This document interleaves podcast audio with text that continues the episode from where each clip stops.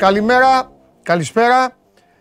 Καλώς ήρθατε στο Show Must Go On Live. Είμαι ο Παντελής Διαμαντόπουλος ε, και σας καλωσορίζω για την τελευταία εκπομπή αυτής της εβδομάδας. Εκπομπάρα θα γίνει, χαμός θα γίνει. Η ΑΕΚ είναι η μεγάλη νικήτρια του πρώτου ημιτελικού. Παίρνει πεντακάθαρο προβάδισμα πρόκρισης. 3-0 χθες τον Ολυμπιακό και με έναν τρόπο παραγγελιά. Έχουμε να πούμε πολλά και για τον Αλμέιδα, έχουμε να πούμε πολλά και για τον Μίτσελ και έχουμε να πούμε τώρα που έχετε ηρεμήσει και λίγο, είτε είστε αεκτζίδε είτε είστε και Ολυμπιακοί, θα πρέπει να υποστείτε το μαρτύριο του να καθίσετε αναπαυτικά και να με ακούσετε. Θα καθίσετε ήρεμα και θα ακούσετε ωραία πραγματάκια που έχουν να κάνουν με τις ομάδες σας και με αυτό το υπέροχο άθλημα που λέγεται ποδόσφαιρο και το οποίο είτε το αντέχετε είτε όχι. Πολλά από αυτά που θα υποθούν θα σας αρέσουν, κάποια άλλα δεν θα σας αρέσουν. Και στους μεν και στους δε. Υπάρχουν όμως και οι υπόλοιποι. Υπάρχει ένα μάτς το οποίο έχει υποτιμηθεί από την επικαιρότητα, όχι από τον κόσμο. Και αυτό είναι το Άρης Παναθηναϊκός. Είναι πολύ σημαντικό παιχνίδι την Κυριακή του Άρης Παναθηναϊκός και για την ε, κατάσταση στην οποία βρίσκονται οι Θεσσαλονικείς που έχουν περάσει τόσα, που έχασαν κάθε στόχο, αλλά και ο Παναθηναϊκός ο οποίος προσπαθεί να πατήσει ξανά γερά στα πόδια του και να σκαρφαλώσει και πάλι στην κορυφή. Στην κορυφή βρίσκεται αυτή τη στιγμή, στη βαθμολογία πρώτος είναι ο Παναθηναϊκός, αλλά εκκρεμεί η ιστορία από το παιχνίδι του ατρωμίτου με την ΑΕΚ. Θα περάσουμε ωραία εδώ το διοράκι μας, θα έρθει και ο καταστροφέας, θα έρθει και ο Αμπατζής, βέβαια, να δούμε τι θα πούν και αυτοί κάποια στιγμή. Τρία διπλά χθες στην Ευρωλίγκα, δεν πήραμε χαμπάρι τίποτα, αφού ασχολιόμασταν με το μάτι του κυπέλου. Ο Ερυθρός Αστέρας κέρδισε μέσα στο Γιάντελιάου 86-89 τη Μακάμπη. Η Παρτίζαν πέρασε από το Μόναχο 71-82 την uh, νίκησε την Μπάγερν και 75-92 εύκολη επικράτηση και, και ακόμη πιο εύκολη από, το, από την τελική διαφορά της Μπαρτσελώνα στην Μπολόνια απέναντι στην Βίρτους. Εσείς έχετε αρχίσει εδώ και μαζεύεστε σιγά σιγά να μου κάνετε παρέα, να βλέπετε την εκπομπή ολοζώντανη μέσω του, κανάλι, του καναλιού του Sport 24 στο YouTube. Πολλά από αυτά που βλέπουν τα μάτια σας, αυτή εδώ η εκπομπή, αυτό εδώ το τραπέζι, τα έχει ξεκαθαρίσει. Όσοι είστε πιστοί του Show Must θα πρέπει να μην σας φαίνονται παράξενα κάποια πράγματα που βλέπετε. Αυτή την απέτηση έχω από εσάς δεν θέλω να εντυπωσιάζεστε από πράγματα τα οποία είναι πάρα πολύ απλά και τα οποία πάρα πολύ καλά φαίνονται στην θέαση. Ε, τι άλλο ήθελα να πω τώρα. Θα ξεκινήσω με μπάσκετ. Θα την πάμε... Ε, σήμερα είναι η πρώτη φορά που θα σας αποκαλύψω πώς θα κυλήσω την εκπομπή. Ε, γιατί, έτσι, γιατί μου την έχει δώσει έτσι. Γιατί ε, έτσι θέλω να κάνω. Ε, όπως ξέρετε κάθε φορά κάνω και κάτι άλλο. Λοιπόν, θα πάμε με μπάσκετ. Μετά το μπάσκετ θα πάμε για το παιχνίδι της Θεσσαλονίκης. Για το Άρης Παναθηναϊκός. Μετά το Άρης Παναθηναϊκός θα έρθει ο καταστροφέας. Να τελειώνουμε. Έτσι κι αλλιώς αυτός τώρα μια καταστροφή μόνος του θα είναι. Μετά θα πούμε για ΑΕΚ. Μετά από την ΑΕΚ, ε, μην ξεχάσουμε, μην ξεχάσετε απ' έξω να μου δώσετε τις, τις κάρτες του Τσάρλι γιατί ο Τσάρλι είναι άρρωστος και ε, περαστικά κιόλας, καλέ μου φίλε. Μας έχει στείλει τις ε, προτάσεις του. Μετά τον Τσάρλι έρθει ο Αμπατζής εδώ να σας στείλει να πάτε να φάτε, να πιείτε, να δείτε. Και μετά θα πάμε στον, ε, θα πάμε στον Ολυμπιακό. Ε, λοιπόν. Ο Ολυμπιακός απέφυγε πάρα πολλά πράγματα. Πρώτα απ' όλα μου έχετε μαζευτεί εδώ. Καλημέρες δεν έχω ξεχάσει. Καλημέρα δεν έχω ξεχάσει να, να, να πω σε πολλούς. Λοιπόν, ε, τέλος πάντων τώρα μαζευτήκατε πάρα πολύ, οπότε την, την άλλη εβδομάδα, την άλλη εβδομάδα, μου στέλνετε εδώ και για τις εντεκάδες, ε. Εντάξει, κοιτάξτε να δείτε, τις εντεκάδες τώρα να σας πω, να ξεκινήσω με μένα. Ο Αλμέιδα τελικά πήγε σε ένα πλάνο να κάνει ένα mixed, δεν το περίμενα εγώ. Ε, ο Αλμέιδα όμως, μάλλον μισό λεπτό, ε, όσον αφορά στην 11 του Ολυμπιακού, αυτή έβαλε. Ε, δεν ανακάλυψα την Αμερική. Λίγο να καταλαβαίνεις, λίγο να βλέπεις και λίγο να, να, να διαβάζεις τι, τι θέλει να κάνει ένας άνθρωπος και πώς πάει να προσεγγίσει πράγματα ανάλογα και το προηγούμενο παιχνίδι. Δηλαδή είδα τον Ολυμπιακό στην Τούμπα και κατάλαβα ότι αυτά θα αποφάσιζε να κάνει ο Μίτσελ και θα σας πω και εγώ γιατί, θα σας πω γιατί τα έκανε. Γιατί ωραία είναι να κράζεις ε, κάποιον ή να αποθεώνεις κάποιον μετά. Αλλά το πιο σωστό είναι να προσπαθείς και να εξηγείς στον κόσμο γιατί το, γιατί το κάνει και αν το κάνει σωστά ή το κάνει λάθος. Το μόνο που, το μόνο που δεν πέτυχα ήταν το δεξί μπακ που για κακή, του, για κακή του τύχη δεν άκουσε την εκπομπή ο Μίτσελ. Θα είχε βάλει το Ροντινέ και θα είχε βάλει και έναν κανονικό ποδοσφαιριστή. Πολλές φορές έχω σταθεί ε, και το ξέρετε πάρα πολύ καλά στο πλευρό του Μάριου Βρουσάη, γιατί το παιδί αυτό από εκεί που ήταν τελειωμένο μπαίνει στον Ολυμπιακό και πήγε σε 4-5 θέσεις. Αλλά όταν έχει έρθει ο Ροντινέη και είναι σε πολύ καλή κατάσταση και είναι ένας παίκτης που νομίζω όσοι πήγατε στην, όσοι πήγατε στην Παπαρίνα, ε, οι φίλοι της ΑΕΚ δηλαδή, νομίζω ότι μπορούν εδώ να βγουν όσοι ήταν στο γήπεδο και να γράψουν την άποψή τους για το Ροντινέη και το πόσο καλός ποδοσφαιριστής είναι. Τέλος πάντων, ε, τώρα ε, θα πούμε πράγματα τα οποία ε, πρώτα απ' όλα να πω δύο-τρία πραγματάκια εγώ και μετά θα, θα, θα συνεχίσουμε. Ε, υπάρχουν δύο ειδών ομάδες. Υπάρχουν, υπάρχει μια ομάδα την οποία βλέπει ο προπονητής και τη γνωρίζει και υπάρχει και η ομάδα η οποία την ε, ασχολούνται όλοι οι υπόλοιποι. Από, το, από τον πρόεδρό της, τη διοίκηση, τους παράγοντες, τους εργαζόμενους, τους δημοσιογράφους, τους φιλάθλους, τους οπαδούς και αυτούς τους άσχετους πάνε στο γήπεδο, δεν βλέπουν μπάλα και πάνε και, και πετάνε φωτοβολίδες. Έτσι είναι όλες οι ομάδες. Στην περίπτωση της ΑΕΚ, ο Αλμέιδα πέτυχε αυτό που προσπαθούν να κάνουν οι καλοί προπονητές, οι πραγματικά καλοί προπονητές. Να κερδίζει συνεχώς όλους τους ποδοσφαιριστές του. Όλους. Εν μεταξύ έχω κάνει τώρα κάτι, κάτι τραγικό για μένα. Δεν ξεκίνησα από τη μεγαλύτερη στιγμή της χθεσινής ημέρας, που ήταν μία και μοναδική. Η στιγμή που, που, που σηκώνεσαι όρθιος και απολαμβάνεις και λες ζήτω το ποδόσφαιρο, ευτυχώς που υπάρχουν αυτοί οι παίκτες που μπαίνουν μέσα και σου δίνουν απόλαυση με την τρέλα τους και με όλα αυτά. Καταλαβαίνετε που το πάω, αλλά θα τα πω, θα το πω. Θα το πω. Σιγά μη δεν το πω. Σιγά μη δεν το πω. Λοιπόν, μοναδική στιγμή δηλαδή που, ε, που, που, που ευχαριστιέσαι με την ψυχή σου είναι όταν γίνονται τέτοιες ε, ε, τρελοπαλαβομάρες. Ε, επιστρέφω όμως στον Αλμέιδα, πάντα με αυτόν που κέρδισε και χθες ε, πέρα από την ΑΕΚ έχει νικήσει, έχει νικήσει ο Αλμέιδα. Τι έχει νικήσει ο Αλμέιδα όμως; Τι έχει κερδίσει ο Αλμέιδα; Ο Αλμέιδα έχει κερδίσει την ομάδα του. Όχι εσάς τους αγκτζίδες. Και παρακαλώ τώρα επειδή ε, έχετε αρχίσει και τους ωραίους διαλόγους σας, τους άσχετους, ε, μεταξύ σας, 4-5 είστε, έχω πει στα παιδιά θα φύγετε. Γιατί θέλω να κάνουμε σήμερα ωραία εκπομπή εδώ με τον λαό τον υπόλοιπο, οπότε δεν υπάρχει λόγος να, να χαλάτε εδώ του, τους άνθρωπους, τους άλλους.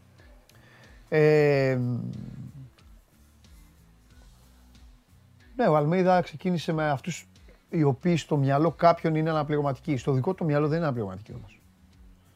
Και αυτό τον παίκτη πρέπει να τον έχει ζεστό. Τον παίκτη πρέπει να τον έχει ζυμωμένο. Τον παίκτη πρέπει να τον έχεις έτοιμο. Κοιτάξτε τώρα πώς κέρδισε η ΑΕΚ. Έχει κερδίσει 3-0. Χωρίς να κρύψει το τόπι. Και αυτή τη στιγμή που μιλάμε αριθμητικά, ο Αλμέιδα έχει κερδίσει 17 παίκτες, 18. Ο Γκατσίνοβιτς με τον Ελίασον επέστρεψαν. Τέλος αυτό. Μπήκαν βασικοί χθες σε τέτοιο μάτς. Τέλος, δεν υπάρχει πια πρόβλημα. Δεν υπάρχει αυτό που λένε οι ρεπόρτερ να δούμε σε τι κατάσταση είναι ο Τάδε. Τέλος. Κέρδισε τον Ολυμπιακό με τον ντουέτο το περσινό της άμυνάς του που τόσα ε, έχει ακούσει με τον Τζαβέλα και τον Μίτογλου. Για τον Σιντιμπέ το θεωρώ μειωτικό να γίνεται αναφορά. Ο Σιντιμπέ είναι καλός ποδοσφαιριστής, κανονικός ποδοσφαιριστής δεν είναι τρύπα του ζούρνα ο Σιντιμπέ. Ο Γαλανόπουλος, ο Μάνταλος, είδατε πώς είναι η ψυχολογία; Αν, σε αυτό βέβαια παίζει πάντα ρόλο και ο αντίπαλος, έχει σημασία και πώς έχει φτάσει να είναι Ολυμπιακός. Αλλά αν σε ένα Ολυμπιακό ΣΑΕΚ μέχρι πέρυσι, εσείς οι φίλοι της ΣΑΕΚ βλέπατε το Γαλανόπουλο, το Μάνταλο, το Τζαβέλα, το Μίτογλου, Σκεφτείτε τι θα λέγατε. Ο Αλμέιδα λοιπόν αυτή αυτή την οτροπία την άλλαξε. Το πήρε πάνω του και έφτασε σε σημείο πάνω απ' όλα, πάνω απ' όλα, να τους έχει κάνει όλους να προσπαθούν να αγγίξουν το καλύτερο για τους ίδιους.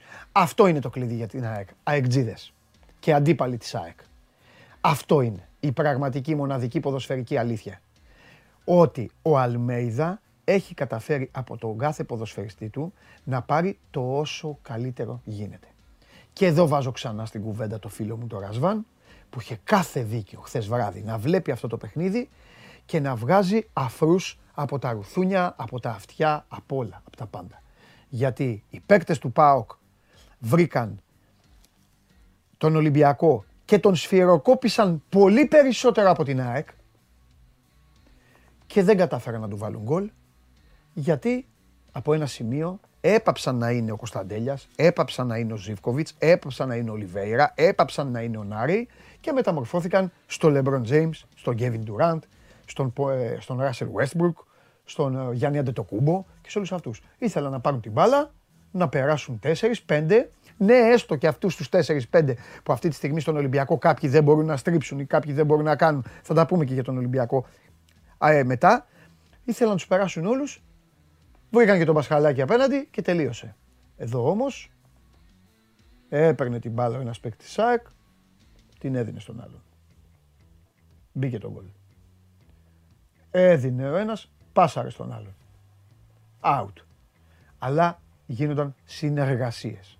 Και αυτή είναι η διαφορά στην οτροπία της δουλειάς μιας ομάδας. Έχω πει πάρα πολλές φορές ότι ο ΠΑΟΚ χτίζει καλύτερα από πίσω από κάθε άλλη ελληνική ομάδα. Αυτό στη φωτιά να με πετάξετε δεν θα αλλάξει ποτέ. Το καλύτερο χτίσιμο ομάδας το έχει ο ΠΑΟΚ. Αλλά όσον αφορά στο εκτελεστικό σκέλος, στην επισκεψιμότητα μέσα στην αντίπαλη περιοχή και στη συνεργασία του ενός με τον άλλο, αυτή τη στιγμή η ΑΕΚ είναι πολύ μπροστά και το κάνει αυτό με όποιον και να παίζει. Δεν είναι ο Αραούχο. Είναι ο Μάνταλος. Δεν είναι ο Σιμάνσκι. Είναι ο Γαλανόπουλος. Δεν είναι ο, είναι ο Φαν Βέερτ και δεν είναι ο Λιβάι Γκαρσία. Δεν είναι ε, ε, δεν είναι ένας πλάγιος, είναι ένας πλά, άλλος. Εντάξει, εξαιρείται λίγο ο ένας και μοναδικός. Ξέρετε ποιος είναι, αλλά αυτός είναι και η χαρά του αθλήματος. Και πάω τώρα σε αυτό σε αυτό που κανονικά θα έπρεπε αυτή η εκπομπή για να, για να τιμήσει ορισμένους. Ξέρετε ότι σε κάθε ομάδα έχω και μία-δύο αδυναμίες. Λοιπόν, η αδυναμία μου λοιπόν στην ΑΕΚ, εμένα προσωπικά μου πρόσφερε τη μεγαλύτερη απόλαυση που υπήρχε. Εκεί που γινόταν ο χαμός για το πέναλτι, εκεί που γινόταν ο κακός χαμός, είχε πάρει μόνος του την μπάλα, δεν περίμενε ούτε βάρ ούτε τίποτα. Είχε πάει, την είχε στήσει στη, στη, στη βούλα, ε, ε, ε, δεν ενόχλησε κανέναν, ούτε τον τζολάκι. Είχε πάρει την μπάλα, την είχε βάλει στη βούλα, περίμενε σαν το παιδάκι Γι' αυτό τους λατρεύω αυτούς τους παίκτες. Σαν το παιδάκι που το πά στο ζαχαροπλαστείο και βλέπει να φάει δεύτερη, τρίτη φορά στη ζωή του πάστα. Σαν το παιδάκι που το πά στο Λούνα Πάρκ. Έτσι και αυτός είχε πάρει την μπάλα και περίμενε να εκτελέσει το πέναλτι. Δεν τον ενδιέφερε εκείνη την ώρα, αν και εγώ ήταν το σύμπαν. Δεν τον ένοιαζε τίποτα. Αυτή είναι η χαρά του αθλήματος. Αυτή είναι η ευτυχία του, του, του ποδοσφαιριστή. Γι' αυτό, αυτό τον άνθρωπο το γουστάρω. Έτσι, γιατί έχει την τρέλα του, την παλαβομάρα του. Γιατί με έκανε μέσα σε όλο αυτό το κρύο και μέσα σε αυτή την τρέλα εκεί και τους τσακωμούς και όλα αυτά θα τα πούμε και γι' αυτά. Έχω οράματα για όλες τις γούνες. Λοιπόν, με έκανε λίγο με έκανε να γελάσω, να το, να το ευχαριστηθώ. Εκεί βέβαια πήγε ο Αλμέιδα, είπε στο Λιβάη Γκαρσία, χτύπα το πέναλτι. Ο Λιβάη Γκαρσία πανέξυπνα, πανέξυπνα ο Λιβάη Γκαρσία πήγε, τον χάιζεψε στην καράφλα, του έκανε έτσι χαδάκια. Εντάξει, δεν είπε τίποτα το καραφλό βέλος. Λέει εντάξει, α, εντάξει, πάλι το πέναλτι. Πήγε μετά, πάταγε, το είδατε. Πάταγε εκεί που ήταν η μπάλα γύρω-γύρω για να βοηθήσει. Έκανε εκεί ό,τι μπορούσε για να κάνει. Τέλος πάντων. Λοιπόν, ήταν, ήταν, ήταν τρομερό. Ήταν τρομερό. Ε, λοιπόν, ε, τι άλλο, ε, Αυτά λοιπόν έχουν, αυτά παιδιά έχουν να κάνουν ε, με την ΑΕΚ ως μια πρώτη κουβέντα, μετά θα μιλήσουν τα παιδιά, δεν θα, ε, δεν θα θελήσω να ενοχλήσω παρά μόνο άμα χρειαστεί ή αν εσείς μου θυμίσετε κάτι καλό εδώ με, την, ε, ε με, τις, ε, με τις παρεμβάσεις σας. Και παρακαλώ πολύ απ' έξω λίγο, βοηθήστε λίγο την, εδώ την διαδικασία για να είμαστε ωραία. Λοιπόν, Τώρα, ε, τώρα ο Ολυμπιακός. Ο Ολυμπιακός, παιδιά, πρώτα απ' όλα παρατηρώ από χθες πάλι μία, μία οργή για το Μίτσελ. Μα γιατί το Μίτσελ. Μα όλοι, ξέ, μα όλοι ξέρουν στον Ολυμπιακό ότι ο Μίτσελ δεν, είναι, δεν είναι ο προπονητής που θα κάνει την τακτική που θα κάνει. Εμένα με το Μίτσελ είναι άλλο το πρόβλημά μου. Ότι πλέον πήγε περίπατο, πήγε περίπατο και το, και το είναι διαχειριστής. Που το έχουμε πει πολλές φορές. Πού είναι διαχειριστής; Σε τι είναι διαχειριστής; Μπορώ να αναφέρω 5-6 περιπτώσεις στις οποίες μόνο διαχειριστής δεν εμφανίζεται. Αλλά θα τα πω στο Χριστοφιδέλη. Δεν θα καθίσω τώρα να σας ζαλίσω. Ο Ολυμπιακός από την άλλη μπήκε και τόσες φορές έχει γλιτώσει το να φάει γκολ στην αρχή. Αυτή τη φορά δεν το γλίτωσε. Γλίστρισε ο Βρουσάη. Το γκολ ξέρετε πάρα πολύ καλά ότι είναι στιγμές. Γλίστρισε ο Βρουσάη, πήγε η μπάλα, ήταν πεσμένος. Δεν, δεν μπορούσε να κοντρολάρει κάτω, δεν είναι ζογκλέρ. Ποδοσφαιριστής είναι. Ο Λιβάη Γκαρσία βρήκε μπόσικο τον Παπασταθόπουλο. Δεν ζορίστηκε κιόλας. Του έκανε ένα χορευτικό. Έφυγε 1-0 στο 3. Απ' την άλλη, όσοι βλέπουν πάλι αραχνοήφαντα το ποδόσφαιρο, είναι πολύ εύκολο, πολύ λογικό, είτε είστε αεκτζίδες για να, να χαίρεστε να λέτε, ε, είτε είστε Ολυμπιακοί που θέλετε να καταγεραυνώσετε. Καλώς ήταν ο Σαμασέκου. Ανάποδο Λίμπερο έπαιζε. Ό,τι μπορούσε έκανε. Ο Σαμασέκου δεν είναι κακός ποδοσφαιριστής. Το ότι δεν τον, έχει, το ότι δεν τον έχουν δει οι Ολυμπιακοί σε διάρκεια δεν είναι δικό του θέμα. Ο Τζούμπερ άδειασε μία ολόκληρη πλευρά εκείνη την ώρα και τη μισή αμυντική λειτουργία του Ολυμπιακού. Αν δείτε τη φάση, κάνει ποδιά στον Ντόη, ο Εμβιλά φεύγει και πηγαίνει στο πέταλο εκεί να κάτσει με τους αεκτζίδες και ο Τζούμπερ έχει δει πολύ σωστά γιατί αυτός είναι κανόνας στο άθλημα. Έχει δει αν μπορεί να σπάσει κάπου την μπάλα και επειδή βλέπει πολλά κορμιά, αποφασίζει από δύσκολη θέση να τελειώσει τη φάση. Το πιάνει ο Τζολάκης, και όπως έρχεται με φόρα Σαμασέκου, δεν έχει εκείνη την ώρα. Δεν ελέγχει. Γιατί πρέπει να τα λέμε και αυτά. Γιατί εσείς κάποιοι μπορεί να είστε καφενόβοι. Άλλοι να μην έχετε παίξει ποτέ μπάλα. Και τώρα να λέτε απλά τι έκανε ο Σαμασέκου, άχρηστε. Σαμασέκου πάει με φόρα, έχει χάσει τα πατήματα, έχει χάσει εκείνη την ώρα το που βρίσκεται.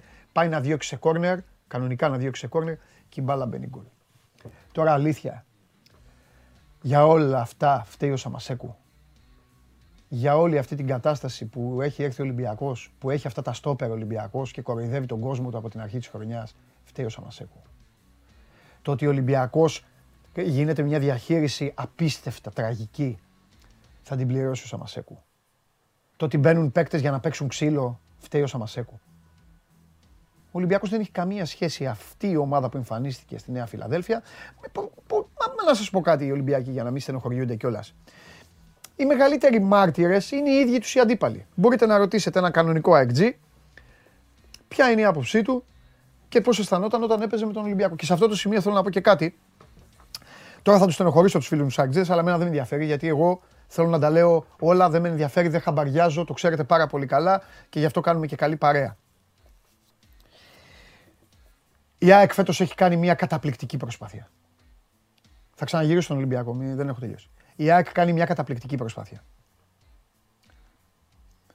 Είναι τελείως διαφορετικό όμως, αυτή είναι η δική μου άποψη, είναι τελείως διαφορετικό να γίνεται η όμορφη καζούρα από τον κόσμο, γίνεται σε όλο τον πλανήτη. Θέλετε να σας πω για τη Λίβερπουλ. Μας έχουν αλλάξει τα πετρέλαια. Τα χρόνια που δεν παίρναμε πρωτάθλημα, πηγαίναμε σε γήπεδα και το τι καζούρα γινόταν τι καζούρα έκαναν οι, οι, οι φίλαθλοι των αντιπάλων ομάδων, δεν, δεν υπήρχε περιγραφή να το κάνεις. Το να κάνεις λοιπόν πλάκα είναι, είναι ωραίο. Εξαιρούνται τα μπινελίκια, εξαιρούνται οι αηδίες, εξαιρούνται οι βλακίες. Μιλάω σε όλους, απλά θέλω να πω κάτι τώρα για την ΑΕΚ που δεν μου άρεσε καθόλου. Είναι πάρα πολύ καλή η πλάκα λοιπόν. Όμως, θα πω κάτι που αγγίζει αυτή τη στιγμή την επίσημη ΑΕΚ η οποία έχει κάνει αρκετά μεγάλη προσπάθεια. Και ο Μελισανίδης και οι συνεργάτες του έχουν κάνει μεγάλη προσπάθεια με το, με το γήπεδο και με όλα αυτά που έχουν φτιάξει. Και αγγίζει και κάθε ομάδα αυτό που θα πω. Τώρα το έκανε η ΑΕΚ. Έχει γίνει παλαιότερα από άλλους. Σε όλα τα αθλήματα. Είναι τελείως διαφορετικό να κάνει πλάκα ο κόσμος και είναι τελείως διαφορετικό να κάνει πλάκα η επίσημη ομάδα. Η επίσημη ομάδα. Θεωρώ λοιπόν λάθος την ηρωνία από τα μεγάφωνα. Όταν ακούγεται κάτι από τα μεγάφωνα του γηπέδου, δεν είναι του κόσμου. Δεν το κάνουν οι οπαδοί. Το κάνει η επίσημη ομάδα. Το να βγαίνει λοιπόν ο εκφωνητής της ΠΑΕ και να φωνάζει στον κόσμο και να φωνάζει στον κόσμο. Και θα σας, θα, θα σας μιλήσω πολύ σκληρά τώρα. Πολύ σκληρά.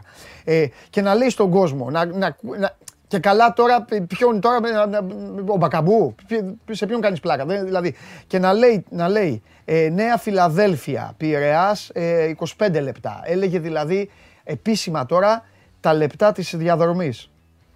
Ναι, πρώτα απ' όλα ως κάτοικος Πειραιά δεν είναι τόση διαδρομή, αλλά τέλος πάντων. Ε, θα το πω τώρα, τώρα μπορεί να τσαντιστείτε οι αγτζίδες, αλλά ξέρω ότι ε, την βλέπετε την εκπομπή, δεν τσαντίζεστε και θα το καταλάβετε. Δεν μπορείς να κοροϊδεύεις τον Ολυμπιακό τώρα. Ο κόσμος σου ναι. Ο κόσμος έχει την κάψα του. Ο κόσμος έχει το, έχει το πάθος του. Α, πάει εκεί να κάνει. Είχαν βάλει ένα, είχαν φτιάξει ένα λεωφορείο. Είχαν βάλει μια ταμπέλα που έλεγε Πειραιάς. Το είδατε το λεωφοριάκι που πήγαινε, που πήγαινε, ερχότανε. Πλακίτσα είναι αυτή. Μπορεί να κάνουν και στο Καραϊσκάκι, Ολυμπιακοί άλλοι, στην Τούμπα άλλοι. Αυτά. Δεν μπορεί η επίσημη ομάδα να λέει ε, τόσα λεπτά και αυτά. Πέντε χρόνια δεν έχεις κερδίσει αυτή την ομάδα. Οπότε ε, εγώ είμαι υπέρ της ταπεινότητας. Σε επίπεδο ομάδων. Σε όλες τις ομάδες. Και όποιος το κάνει εμένα από τις διοικήσεις και αυτά που όλες οι διοικήσεις έχουν κάνει. Έτσι. Μην αρχίζετε εδώ, δεν χρειάζεται. Τα ξέρουμε τώρα. Και, ποιος, και όταν μιλάνε και τι λένε και τι κάνουν. Για όλους. Αλλά δεν μπορείς τώρα σε... Είσαι επίσημη ομάδα. Τους βά, βάζεις μέσα τον Ολυμπιακό, του βάζεις τρία γκολ. Τρία γκολ. Δεν μπορεί, να, δεν μπορεί να κάνει από ένα σημείο και μετά δεν είχε. Να, είχε ήταν ο Γκάρι Ροντρίγκες. Θυμάστε πώς παίζαμε παλιά στις Σαλάνες. Που έτρεχε ένας μπροστά του, πέταγαν την μπάλα και έτρεχε. Αυτό πήγε να κάνει ο Ολυμπιακός. Δεν χρειάζεται λοιπόν να, να μπαίνει ο εκφωνητής τώρα να λέει τέτοιο πράγμα. Αυτό, αυτή είναι η άποψή μου. Εντάξει, δεν έκανε και τίποτα. Δεν έβρισε, δεν έκανε τίποτα. Μπορεί να πει κάποιος, Άρη Παντελή, καζούρα, πλακίτσα και αυτά. Οκ. Okay. Είναι πώς το βλέπει ο καθένας. Εγώ λέω απλά τη δική μου άποψη. Ήθελα αυτό να το πω. Όλα καλά. Συνεχίζουμε και ε, προχωράμε.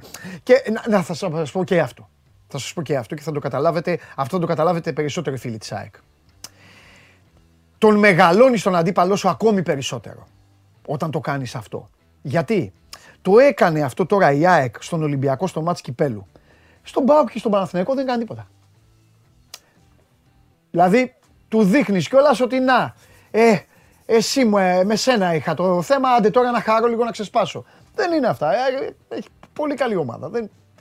Βάλε μέσα, βάλε το εκεί ο Σάγκολ, μπορείς να του βάλεις και τελείωσε. Έτσι νομίζω εγώ. Λοιπόν, τι άλλα; Ε, έχει έρθει ο...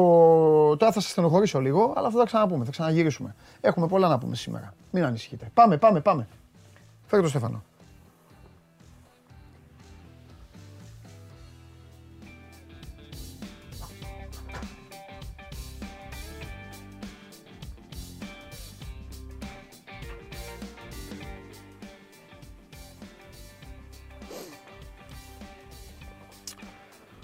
Μπορώ, παιδιά, μας σας λέω κάτι δεν καταλαβαίνετε. Μετά μου αρχίζετε να μου στέλνετε για τον κάθε ένα. Σας είπα ναι για όλους ρε παιδιά. Όσοι, όσοι εκπροσωπούν σωματεία και έχουν ρόλο, είναι στο ίδιο καζάνι. Μη μου, παιδιά, μην μου στέλνετε εμένα αυτά με, στο, στο καφενείο με τους φίλους σας. Εγώ μιλάω πάρα πολύ καλά. Ξέρω τι λέω. Γυρίστε πίσω να ξανακούσετε. Λοιπόν, δεν υπάρχουν. Ε, συμφωνώ τώρα με. Συμφωνώ με όλους.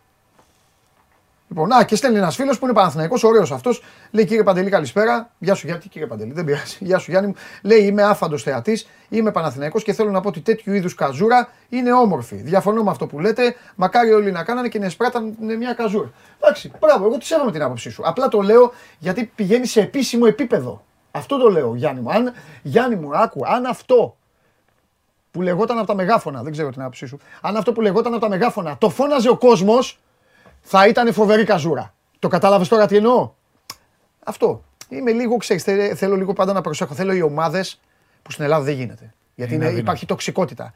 Θέλω τα κλαμπ να είναι κλαμπ. Δεν θέλω οι πρόεδροι, οι αντιπρόεδροι, τα μεγάφωνα, τα έτσι όλα αυτά να, να βουλιάζουν το άθλημα. Αυτό. Ο κόσμος να γίνει, ας γίνει. Να, να, να, να, κάνει πλάκα. Κοίτα, εγώ το βλέπω διαφορετικά. Ναι. Τώρα δεν το πάω για την ΑΕΚ, ναι. Ολυμπιακό Παναθηναϊκό. Τώρα ναι, λέμε ναι, ναι. για το κλαμπ γενικώς. Ναι. συμπεριφέρεσαι Ναι. ανάλογα με το τι πελάτες θέλεις στο μαγαζί σου. Ναι. Γιατί κάθε κλαμπ, οι οπαδοί είναι πελάτες τους. Ξέρω ότι αγαπάνε την ομάδα, ήταν πριν την ομάδα, την αγαπούσαν, ε, γεννήθηκαν με μια φανέλα ή Ναι. ο μπαμπάς, ο θείος, η μαμά, η γιαγιά του Καλά, έκανε την ομάδα που εννοείται, στηρίζουν. βέβαια, ε, βέβαια, τι Για ξέρει. μένα κάθε σύλλογος Ναι. επιλέγει τι πελάτες θέλει να έχει. Ναι. Όπως ένα μαγαζί επιλέγει να φτιάξει φιλέ το κοτόπουλο και ένα μαγαζί φτιάχνει φιλέ μινιόν, οπότε διαλέγει Ναι, την ναι, πελατεία ναι, σου. ναι, ναι, ναι. Έτσι, η οποιαδήποτε συμπεριφορά οποιασδήποτε ομάδας επιλέγει με βάση το πώς συμπεριφέρεται σε καλές και κακέ στιγμές το τι πελατεία θέλει να έχει. Έτσι, έτσι, έτσι, έτσι έχεις δίκιο. Έχεις δίκιο, έχεις δίκιο. Λοιπόν, ε, σήμερα δεν θα έχουμε Σάβα. Δεν θα έχουμε Σάβα. Γιατί μίλησα με Ρασβάν, είναι έξω φρενών από το χθεσινό βραδινό παιχνίδι. Οπότε δεν θα βγει ο Σάβας. Θα την πληρώσει ο Σάβας. Πάμε. Ε, έλα να πάμε γρήγορα. Ε, λοιπόν, συγχαρητήρια. Θα δώσω συγχαρητήρια στους Sport 24. Θα δώσω συγχαρητήρια στους Milwaukee Bucks. Πολλά συγχαρητήρια. Παιδιά, χάσαμε 9 πόντους χωρίς το LeBron James και ο Στέφανος Μακρύς έγραψε ισοπαίδωση. Όχι ισοπαίδωσε. Δι- Ο Γιάννης ισοπαίδωσε. Δικά σας τα συμπεράσματα, τα συμπεράσματα δικά σας. Ο Γιάννης ισοπαίδωσε. Εντάξει, ο Δεν ήταν Γιάννης ισοπαίδωση. Δεν Εντάξει. είπαμε βγάλετε τις φανέλες και φύγετε από εδώ στους Εντάξει, Lakers. εντάξει. Ο Γιάννης ισοπαίδωσε τους Lakers. Ε, 38 έβαλε. Ναι, Σβηστά κιόλας. ναι. Πολλές απουσίες οι Lakers. Ναι. Δεν έπαιζε ο Λεμπρόν, δεν έπαιζαν και όσα καινούργια μεταγραφικά αποκτήματα ήρθαν και ήταν πολλά. Ναι, Γιατί πήρατε κι άλλο παίχτη. Που λέγαμε για τον Μπέβελ ότι λογικά είναι αυτός ο οποίος θα αποχωρήσει. Πράγματι αποχώρησε. Ναι. Και έρχεται ένας τύπος ο οποίος λέγεται Μο Μπάμπα. ναι. Οπότε τύπος που διαβάζεται και ως μπαμπάς. Ανάλογα το που βάζει τον τόνο. Το πήγαμε. Φτάνει Σέντερ, σέντερ, φοβερό. ναι. Ε, βέβαια, Μο σας Μπάμπα. διαλύσει αυτός. Σέντερ που σουτάρει τρίποτα. Δεν πειράζει. Όχι, δεν το λέω για κακό. Για Πειράζει. καλό το λέω. Θα σταματήσει να κρυμιάζει ο Ντέιβις θα παίζει το 5, θα παίζει το 4. Δώσατε τον Τόμα Μπράιαν να γίνει backup του Γιώκη στο Denver. Ναι. Έχει γίνει ένας χαμούλης το βράδυ, ακόμα και αν δεν έχουν φύγει πολλά μεγάλα ονόματα στη τελευταία μέρα των ανταλλαγών. Τα καλά τα είχαμε πει από χθες το πρωί με κάτι Ντουράν, με κάτι Irving και όλους αυτούς. Και τώρα, τώρα ξεκινάει το πραγματικό παιχνίδι στο NBA. Μάλιστα. Το τι θα γίνει από εδώ και πέρα. Έχουμε τίποτα άλλο φοβερό πέρα από την ομάδα μας ε, που έκανε θόρυβο; Όχι μόνο η ομάδα μας. Ε, ε, βέβαια. Ε, μεγα... Η Bucks, που είναι η ομάδα των μισών Ελλήνων, πήρε τον Jack Crowder, κάτι το οποίο περιμέναμε. Είναι μια πολύ καλή κίνηση. Γενικά οι ομάδες κάνανε, με εξαίρεση τους Clippers, οι οποίοι κάνανε πολύ σημαντικές κινήσεις, ακόμα και αν δεν πήραν star, γιατί πήραν μια τριάδα παιχτών που μπορεί να τους βοηθήσει άμεσα. Βρήκαν ένα πραγματικό center, άλλο ένα σουτέρ, δηλαδή πήραν τον Blumley, τον Gordon και τον Highland. Οι άλλες ομάδες πήραν απλώς ρολίστες που ελπίζουν να τους δώσουν βάθος. Αυτό ήταν γενικά. Εκεί κινήθηκαν. Τα μεγάλα μπαμ γίνανε μια μέρα νωρίτερα. Ναι. Μάλιστα. Λοιπόν, πάμε. Έλα εδώ για να σε διώξω. Τρία διπλά χθες. Έχεις να πεις κάτι; Τι να πω. Ξέρω εγώ, εγώ δεν είδα τίποτα. Ούτε αυτοί εδώ έχουν δει. Εντάξει, η Παρτίζαν έκανε αυτό το οποίο περιμέναμε στη Βίρτους, την πιο ασταθή ομάδα που έχουμε συναντήσει. Είναι σε πολύ καλό φεγγάρι. Ναι, ναι, Μεγάλη υπόθεση. ναι, Η Bayern δεν άντεξε. ναι. Τα σημαίνει τα σπουδαία. Μα κάποιοι δεν έχεις να πεις τίποτα, ρε φίλε. Χαμός έγινε. Έβαλε 38 ο Μπάλντιν. Το πάλεψε.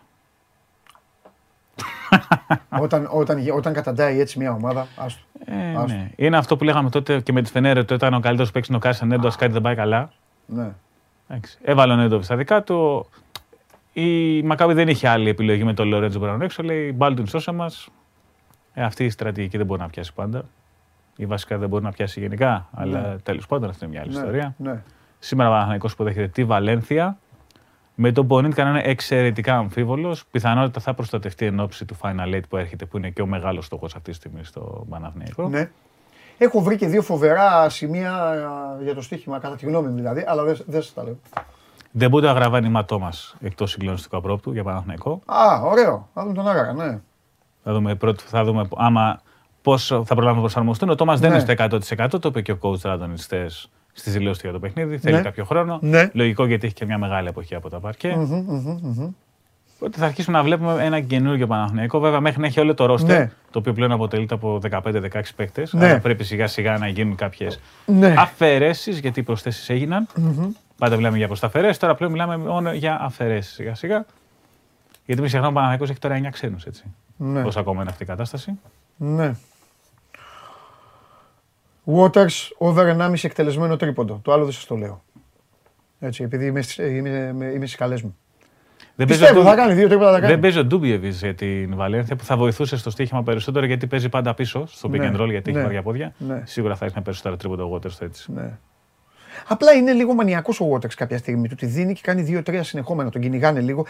Δηλαδή ο Waters κάποιες στιγμές θυμώνει που δεν παίρνει την μπάλα. Που, που, είναι, που δεν την παίρνει ο Μπέικον. Ναι, δεν παίζεται. Ναι, αυτό, αυτό, αυτό, αυτό, αυτό. Και κάποιες στιγμές αυτό βγάζει το παιχνίδι του Παναθηναϊκού. Λέει τώρα θα σας πω εγώ. Μόνο ο Λί θα σουτάρει. και ο Μπέικον. Τέλος πάντων. ναι, έχουμε, υπάρχει ένα πράγμα το οποίο έχουμε ναι. πάντα στο μυαλό μας με τους Αμερικανούς. Ναι. Ότι το ένα ποσοστό 80-90% των Αμερικανών ναι. περιμένουν ότι ένα χρόνο μετά θα είναι σε άλλη ομάδα. Είναι, Σωστό. είναι λίγοι Αμερικανοί που μένουν στη. Δηλαδή, περιπτώσεις όπως κάποτε ο Πατή στο ναι. Παναθηναϊκό ή τώρα ο Μακίσης στον Ολυμπιακό που έχει μείνει για χρόνια και οτιδήποτε. Ναι. Οι Αμερικανοί πολύ συχνά ναι. πρέπει να παίξουν για το επόμενο ναι, συμβόλαιο ναι, ναι, ναι, το οποίο δεν ξέρεις αν θα είναι στην λοιπόν, ομάδα. Έτσι. Λοιπόν, το άλλο είναι ο κόμπο 4,5 τρίποντα. Άντε, για να σας τα πω. Τώρα θα δει απέναντι και την πρώην ομάδα του. Λερμπάνε, ναι. ναι, θα δει και την πρώην ομάδα του. Λοιπόν, Τζο Τζιό, Γιώργος, Γιάννης, τέλος πάντων, οριτζιναλίστας. Καλημέρα. Τι κοινό έχουν η ΑΕΚ του Αλμέιδα και ο Ολυμπιακός του Μπαρτζόκα; Πες το. Είναι σωστή η ερώτησή του. Είναι πολύ σωστή η ερώτησή του. Τι κοινό η ΑΕΚ του Αλμέιδα έχουν ένα κοινό. Είσαι μάγκας, το σκεφτόμουν χθες το βράδυ. Είσαι πολύ καλός. Εσύ πρέπει να μείνεις εδώ. Μόνο ας μείνεις εσύ. Δεν με πειράζει. Α έχω έναν τηλεθεατή εσένα.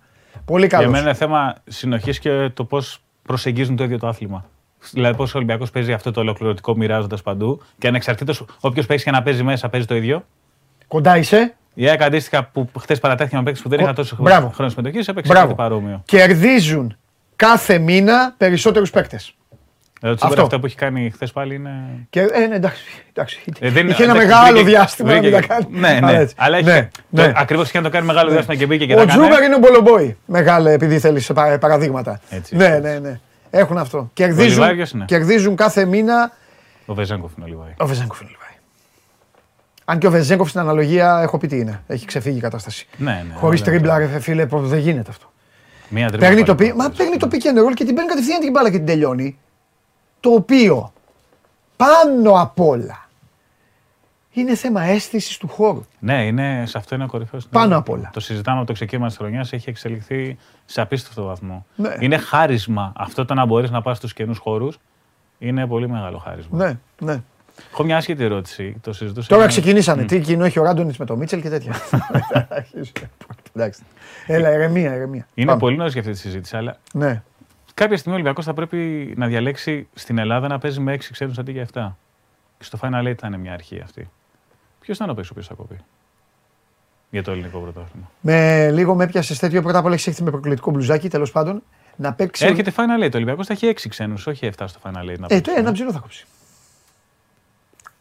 Τι να κάνει; Λες να την πληρώσει ο Black; Δεν ξέρω, λες να την πληρώσει ο Black; Ή ο Μπόλομπο.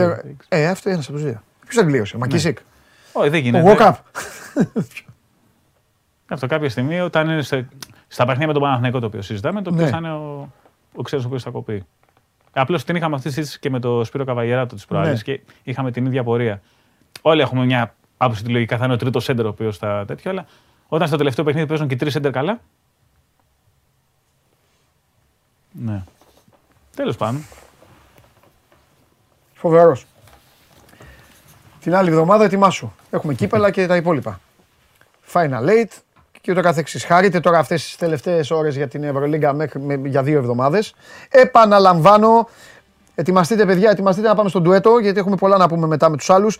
Επαναλαμβάνω που έχω μείνει ρε παιδιά, που είμαι, χάθηκα. 9, 9 η ώρα, Παναθηναϊκός, Βαλένθια, εδώ είμαστε πάντα, ο λαός έχει αρχίσει και, ε, και μαζεύεται. Και ο Γιωργάρα λέει Παντελή, και εγώ αυτό ήθελα να γράψω. Η ΑΕΚ είναι σαν τον Ολυμπιακό του Μπαρτζόκα, έχει φτιάξει ένα στρατό έτοιμο να κερδίσει, να δώσει μάχη και όλα αυτά. Παιδιά, να σου πω κάτι. Δεν έχει σημασία πώς λέγονται οι ομάδες. Σε τι άθλημα είναι και ποιοι είναι οι προπονητές. Σημασία έχει να υπάρχει. Τι έλεγε ο, τι έλεγε ο Περινάνδρος Πόποτας, τάξης και ηθική. Τάξη και ηθική μέσα στα αποδητήρια και όλα τα άλλα λύνονται. Αρκεί η απ' έξω να είναι μακριά. Πολύ μακριά όμως. Πολύ μακριά. Όσο γίνεται πιο μακριά. Σκεφτείτε τις ομάδες σας. Βάλτε όλοι τις ομάδες σας, ό,τι ομάδα είστε στο μυαλό σας. Δείτε η απ' έξω. Όταν λέω απ' έξω μιλάω για παράγοντες, για προέδρους, για διοικήσεις, για όλες. Σκεφτείτε πόσο μακριά ή πόσο κοντά είναι και μετά βγάλετε συμπεράσματα. Πάμε.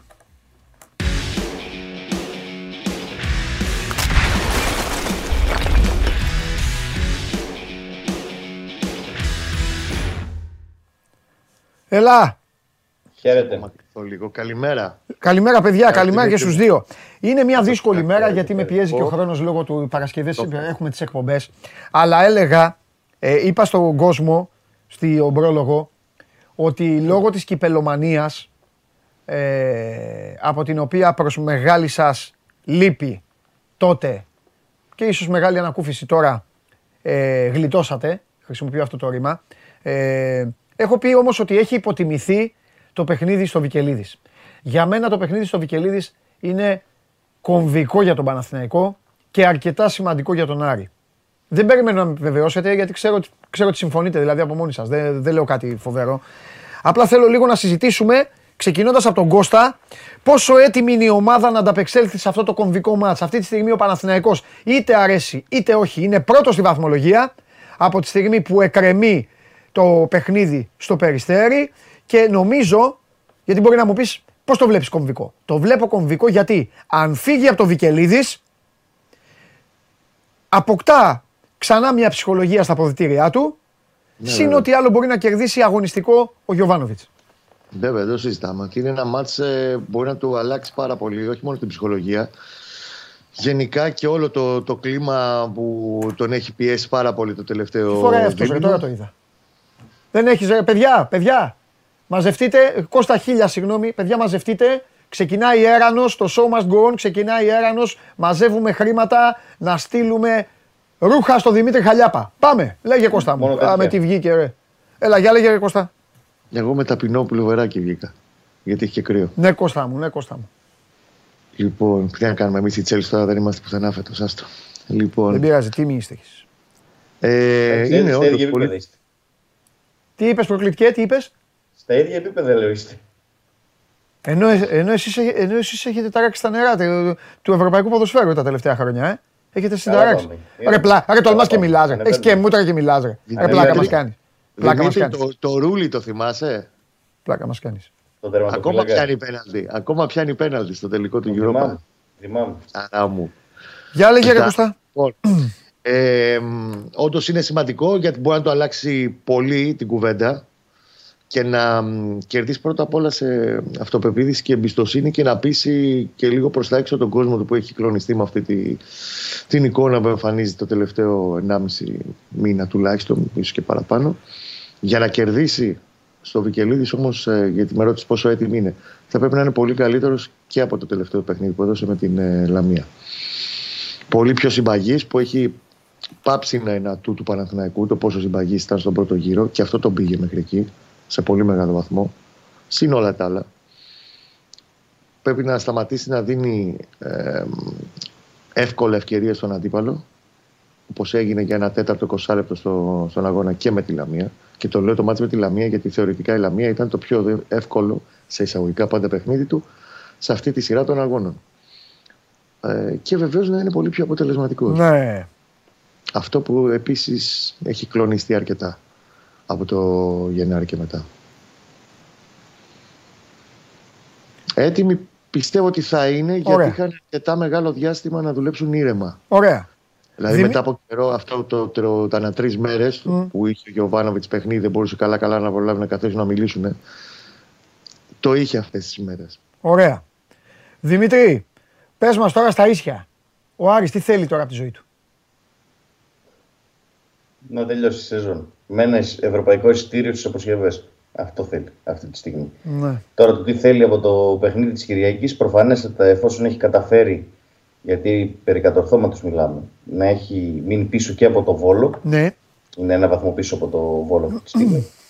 Ε, καταλαβαίνουμε πολύ καλά με τα πρόσφατα αποτελέσματα, με την αλλαγή προπονητή, με τις συνεχόμενες ήττες, με τη δυσκολία στο σκοράρισμα, με την πολύ μεγάλη δυσαρέσκεια του κόσμου και ε, για τους ποδοσφαιριστές και για τη διοίκηση ότι το παιχνίδι της Κυριακής είναι και για τον Άρη κομβικό, όχι όσο για τον Παναθηναϊκό ίσως από πλευρά στόχων, αλλά περισσότερο για να ηρεμήσει την κατάσταση, για να βγει από ένα κύκλο εσωστρέφειας που έχει μπει εδώ και αρκετές ημέρες ε, και χρειάζεται οπωσδήποτε θετικά αποτελέσματα για να ξεφύγει από αυτόν.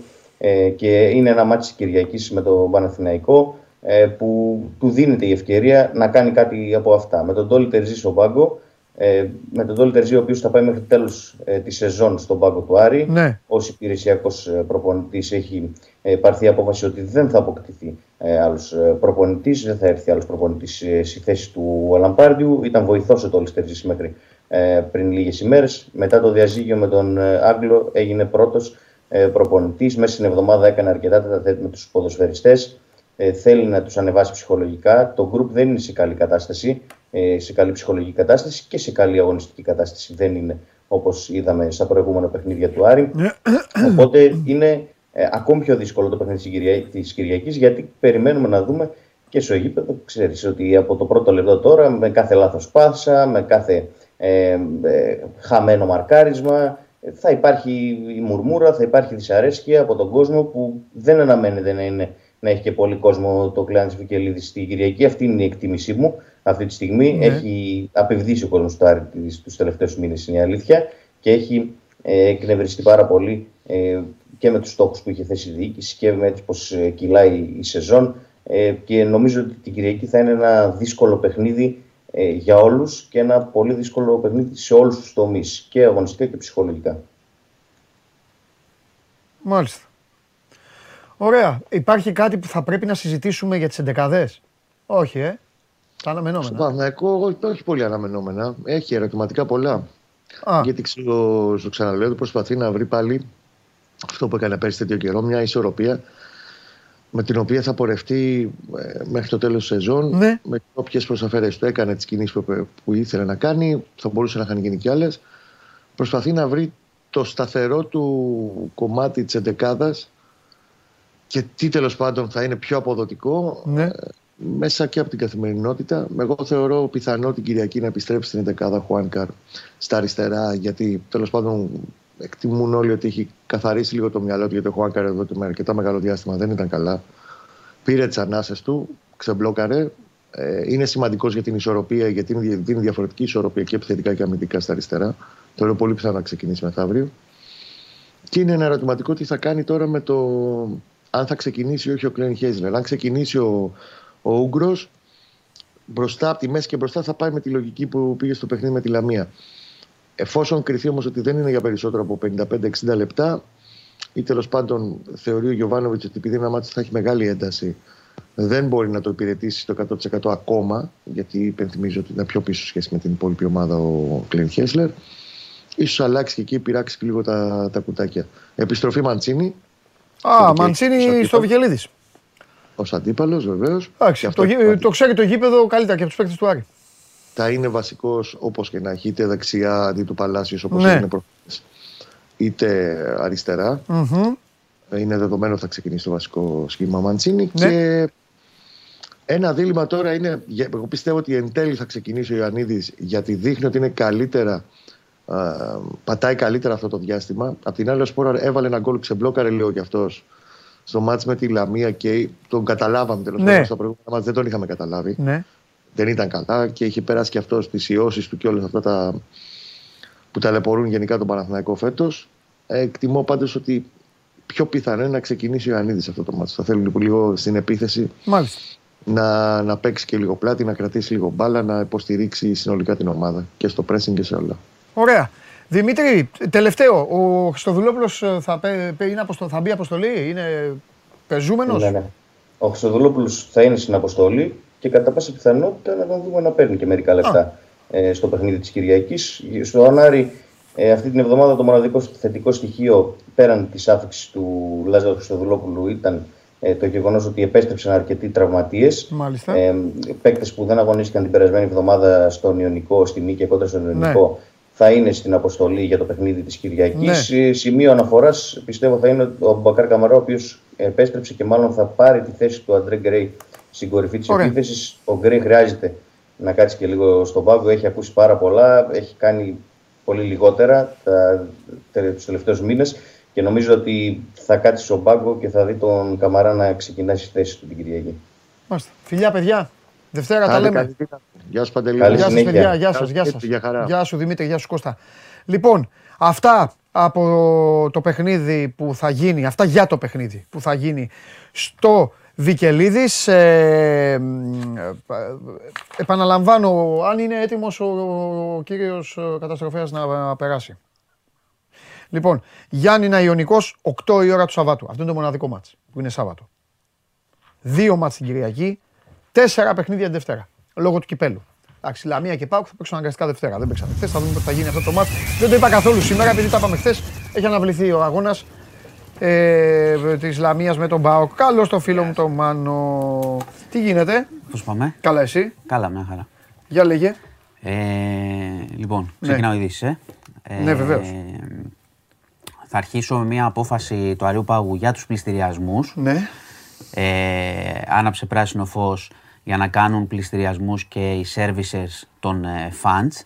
Ε, δεν θέλω να σας μπερδέψω, τα δάνεια έχουν πάει, έχουν αγοραστεί τα κόκκινα και από fans και τα λοιπά. Τι σημαίνει αυτό; Και γι' αυτό σας προτρέπω να μπείτε τώρα να δείτε και το κεντρικό του News 24 όσοι έχετε δάνεια και ξέρετε πολύ καλύτερα από όλους εδώ ε, τι τραβάτε και ποιοι κίνδυνοι υπάρχουν. Ε, αυτό σημαίνει ότι οι πληστηριασμοί από τα fans μπορούν να προχωρήσουν πλέον πολύ πιο εύκολα και γρήγορα. Υπάρχει προστασία για τους ευάλωτους, αλλά ε, είναι και μειωμένη σε σχέση με το παρελθόν και πολλοί από εσάς μπορεί να βρεθείτε ε, προεκπλήξεως, οπότε πρέπει να διαβάσετε προσεκτικά για να δείτε πού μπορείτε να απευθυνθείτε, τι αιτήσεις πρέπει να κάνετε για να έχετε μια προστασία. Ξαναλέω, δεν έχει καθαρογραφεί η απόφαση, αλλά σύμφωνα με τις πληροφορίες σημαίνει ουσιαστικά ένα είδος απελευθέρωσης των πληστηριασμών και έχουμε πολύ δύσκολα μπροστά μας όσοι έχουν ε, δάνεια. Ε, να πάω Τουρκία. Ε, έχουμε, εντάξει, ανεβαίνει συνεχώς ο αριθμός, δηλαδή έχουμε πάει 19.000 και συνεχίζουμε και εκτιμήσεις δυστυχώς από την εικόνα που υπάρχει και από τις εικόνες που εικάζουμε, γιατί σε πολλές περιοχές δεν έχουμε πληροφόρηση και εικόνα. Ε, λένε δυστυχώς για αριθμούς έτσι που δεν το χωράει το μυαλό σου, ας πούμε 30.000 κτλ. Ότι μπορεί να φτάσουμε σε, σε τέτοιους αριθμούς. Ε, έχουμε ακόμα, έχουν περάσει πολλές μέρες πλέον, έχουμε ακόμα μερικά θαύματα. Βγάζουν παιδάκια, βγάζουν ανθρώπους, συνεχίζουν την προσπάθεια, αλλά μειώνονται. Έχουμε Μια μητέρα με ένα, δε, δε, με ένα 10 ημερών. Βρέφος 10 ημερών. Ε, τώρα πλέον είναι θέμα τύχη. Ναι, να τα ακούσουν, ξέρεις ε, δεν υπάρχει, να ψάξουν. Δεν υπάρχει πιο συγκλονιστικό που ο πατέρας κρατάει το χέρι του παιδιού που δεν ναι. ζει. Και, δεν, και ξέρεις τι, και, και επίσης σε όλες αυτές τις στιγμές, όταν βγάζουν ένα μωρό και το βλέπεις το μωράκι και ξέρεις, δεν καταλαβαίνει τίποτα, γελάει αυτά. Είναι η, η, η, νίκη της ζωής σε μερικές περιστάσεις. Να πω όμως ότι αγνοείται και ένα ζευγάρι Ελλήνων ομογενών, 65 και 62 ετών, στην Αντιόχεια. Ήταν σε μια πολυκατοικία εξαόροφη.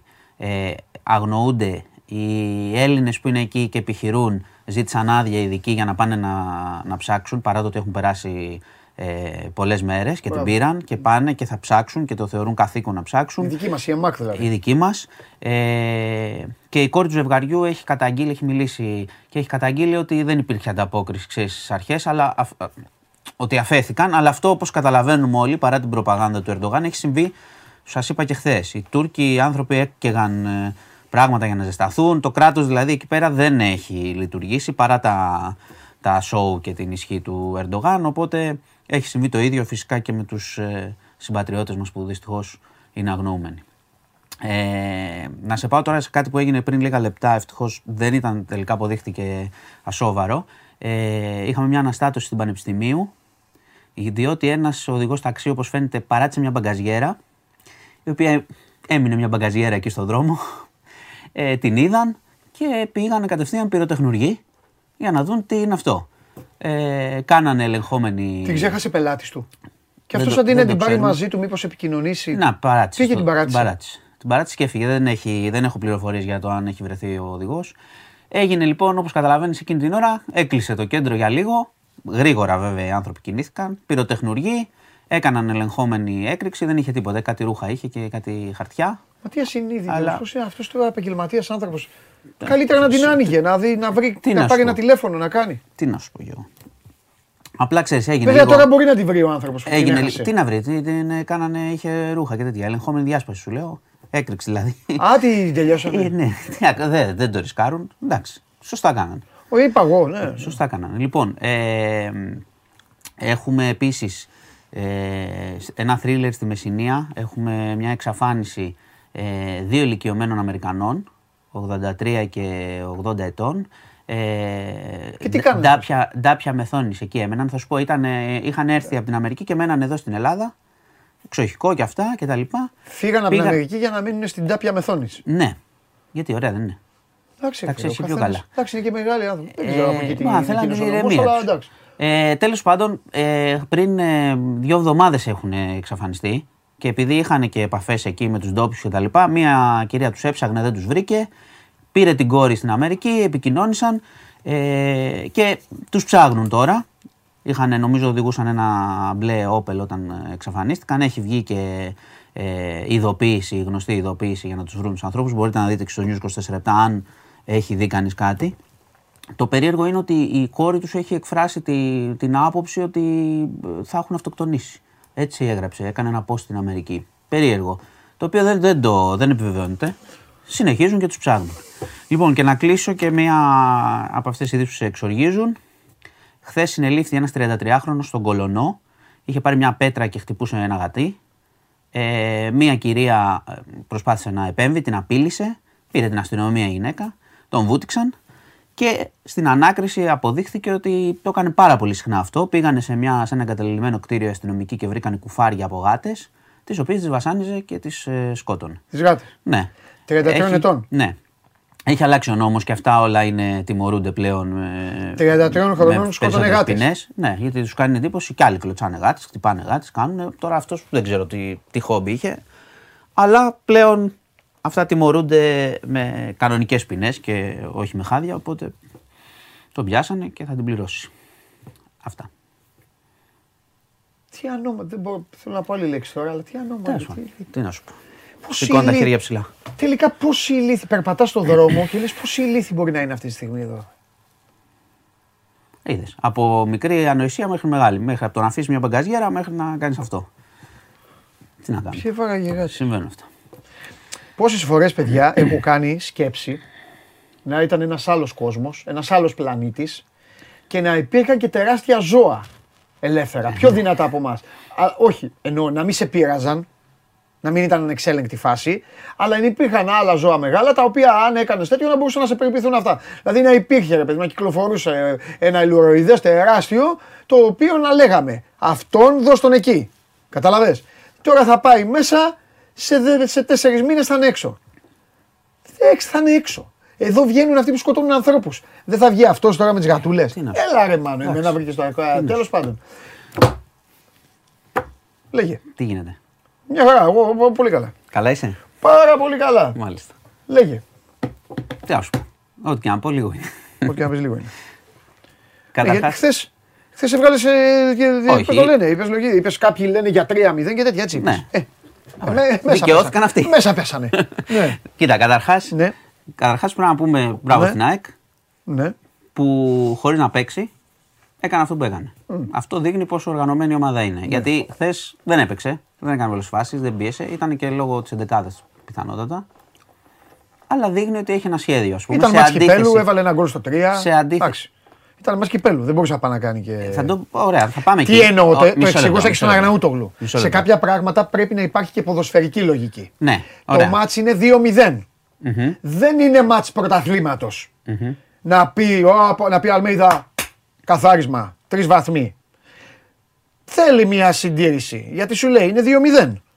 Δύο δοκάρια είχε ο Ολυμπιακό. Όπως και να ήταν, είχε δύο δοκάρια. Ωραία, μισό. Ένα γκολ να μπει, Ναι, ναι. αλλάζει η ιστορία. Δε- καλά. Δηλαδή, εγώ Δε- με τη μεθοδολογία του Αλμέιδα είμαι. Δεν το λέω για. Ε, υπέρ του το λέω. Α, καλά, ότι εντάξει, έχει εντάξει. φτιάξει ένα, μια ομάδα Ναι. που μπορεί να λειτουργεί έτσι. Ναι. Να αλλάζει παίχτε και να και κερδίζει εύκολα χωρίς να παίζει Ναι. φοβερά. Ναι. Γιατί χθες δεν έπαιξε φοβερά. Δεν ξέρω τι θα γινόταν άμα έπαιζε φοβερά. Ναι. Άμα πίεζε φοβερά. Δεν χρειάστηκε κιόλας γιατί κάνανε δώρα ε, οι κομικοί που είναι στην άμυνα. Ναι.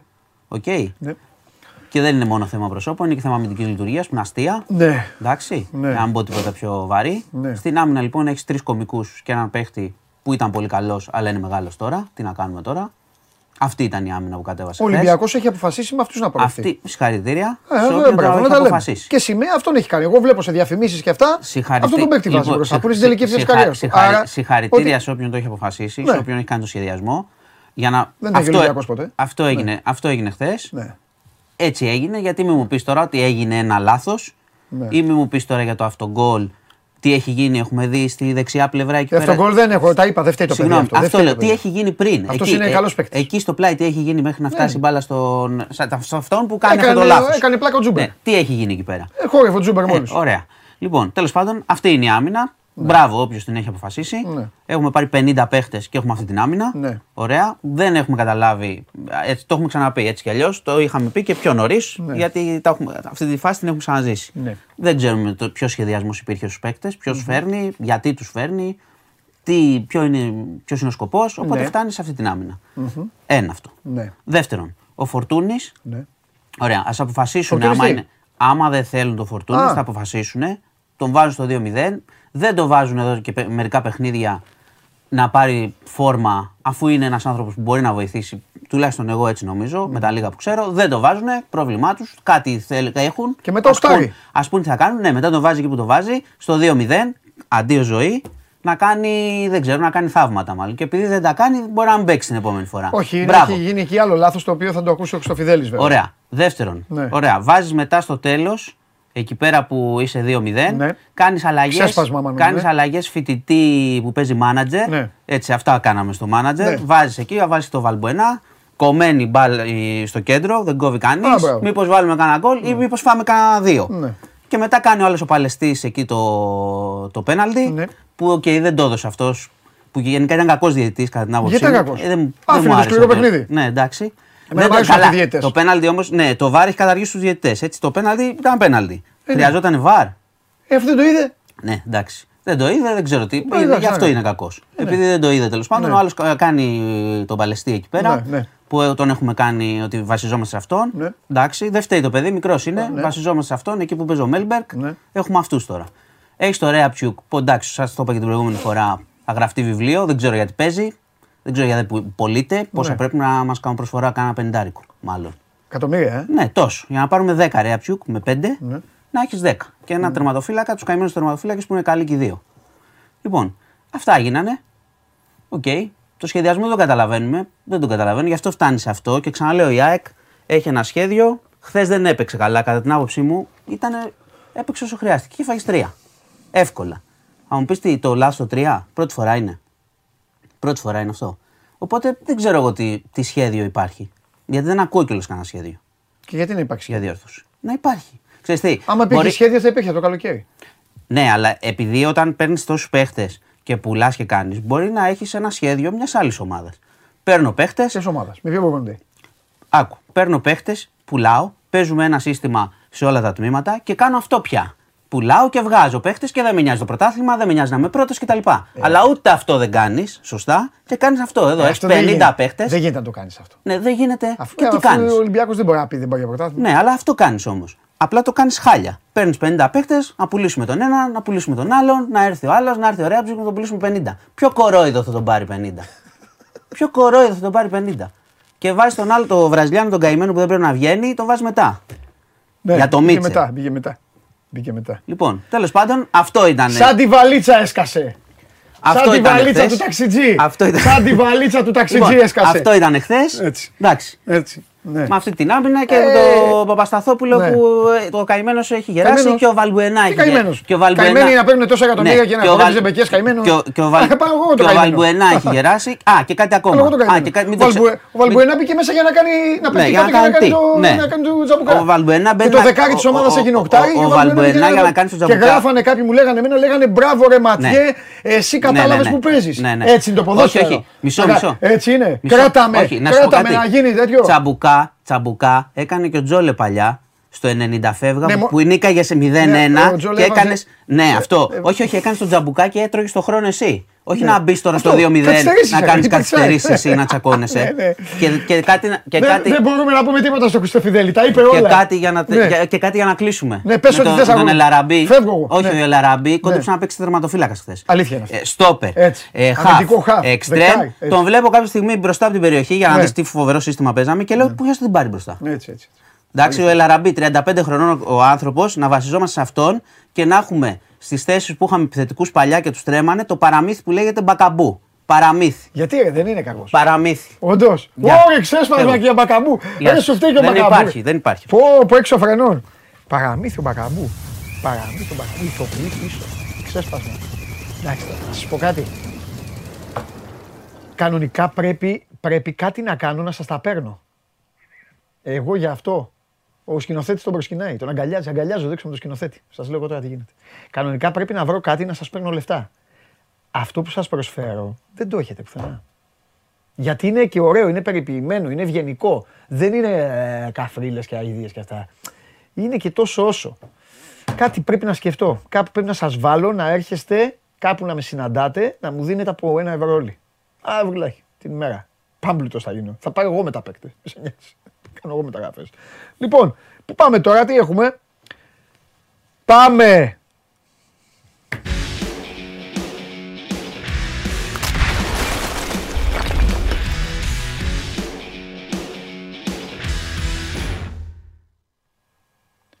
Έλα.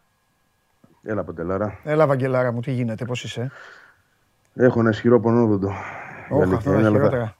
Εντάξει, όχι. Ελεγχόμενος είναι. Θα πάω σε λίγο δοντίατρο. Θα το, θα το διορθώσω. Ναι. Δεν τρολάρω, έτσι. Η πραγματικότητα είναι. Δεν πάει το μυαλό κανένα πουθενά. Όντως ο φρονιμίτη είναι για βγάλισιμο. Δεν τον έβγαλα μικρός, θα το βγάλω τώρα. Ναι. Ε, ναι. Αποθεώνω και εγώ μάνο. Ναι παρότι χθες ξόκυλε λίγο με αυτό το 3-0 το, το ειρωνικό σήμερα ξεσπάθωσε. Μου θύμισε, μου θύμισε Αρναούτογλου στις κακές περίοδου στη ΣΑΙΚ που ερχόμουν εκεί και τα έκανα όλα. Ναι. Μάσερ. Τι; Λοιπόν, έτσι πρέπει να είναι. Όταν η ομάδα σου δεν είναι καλή, πρέπει να τα λες. Ναι, να τα λες όπως πρέπει να τα λες. Τα είπε εγώ αυτό που άκουσα. Το θέμα είναι ότι. Ήταν αυτό που θα έλεγα εγώ αν έβλεπα την ΑΕΚ χθες έτσι. Όπως τον άκουσα, αυτό θα έλεγα. Ναι. Το θέμα είναι ότι Ποιος τα λέει αυτά τώρα, δεν, δεν αντέχονται. Τέλος πάντων, τέλος πάντων. Λοιπόν, για πάμε. θα, θα έρθει η ώρα. Πρέπει να, πρέπει να λες και αυτά που δεν αντέχονται. Ναι. Τι να κάνουμε. Έλα, για λέγε τώρα, είπα εγώ αρκετά. Δεν θέλω να φάω χρόνο από εσάς. Οπότε για πάρε φορά, γιατί και χθες δεν, δεν είπες ε, το βράδυ, δεν πρόλαβε να πεις τίποτα. Οπότε όρμα. Εντάξει, τι ώρα να πάρω να πω, τι να πω. Θα πω ότι ο προπονητής. Εντάξει, ήταν μια μεγάλη νίκη, Ευαγγέλη, μετά από τόσα ναι, χρόνια. Ναι, με τον Ολυμπιακό, ε, παραμένει η αίτη της Νοπαπαρένα.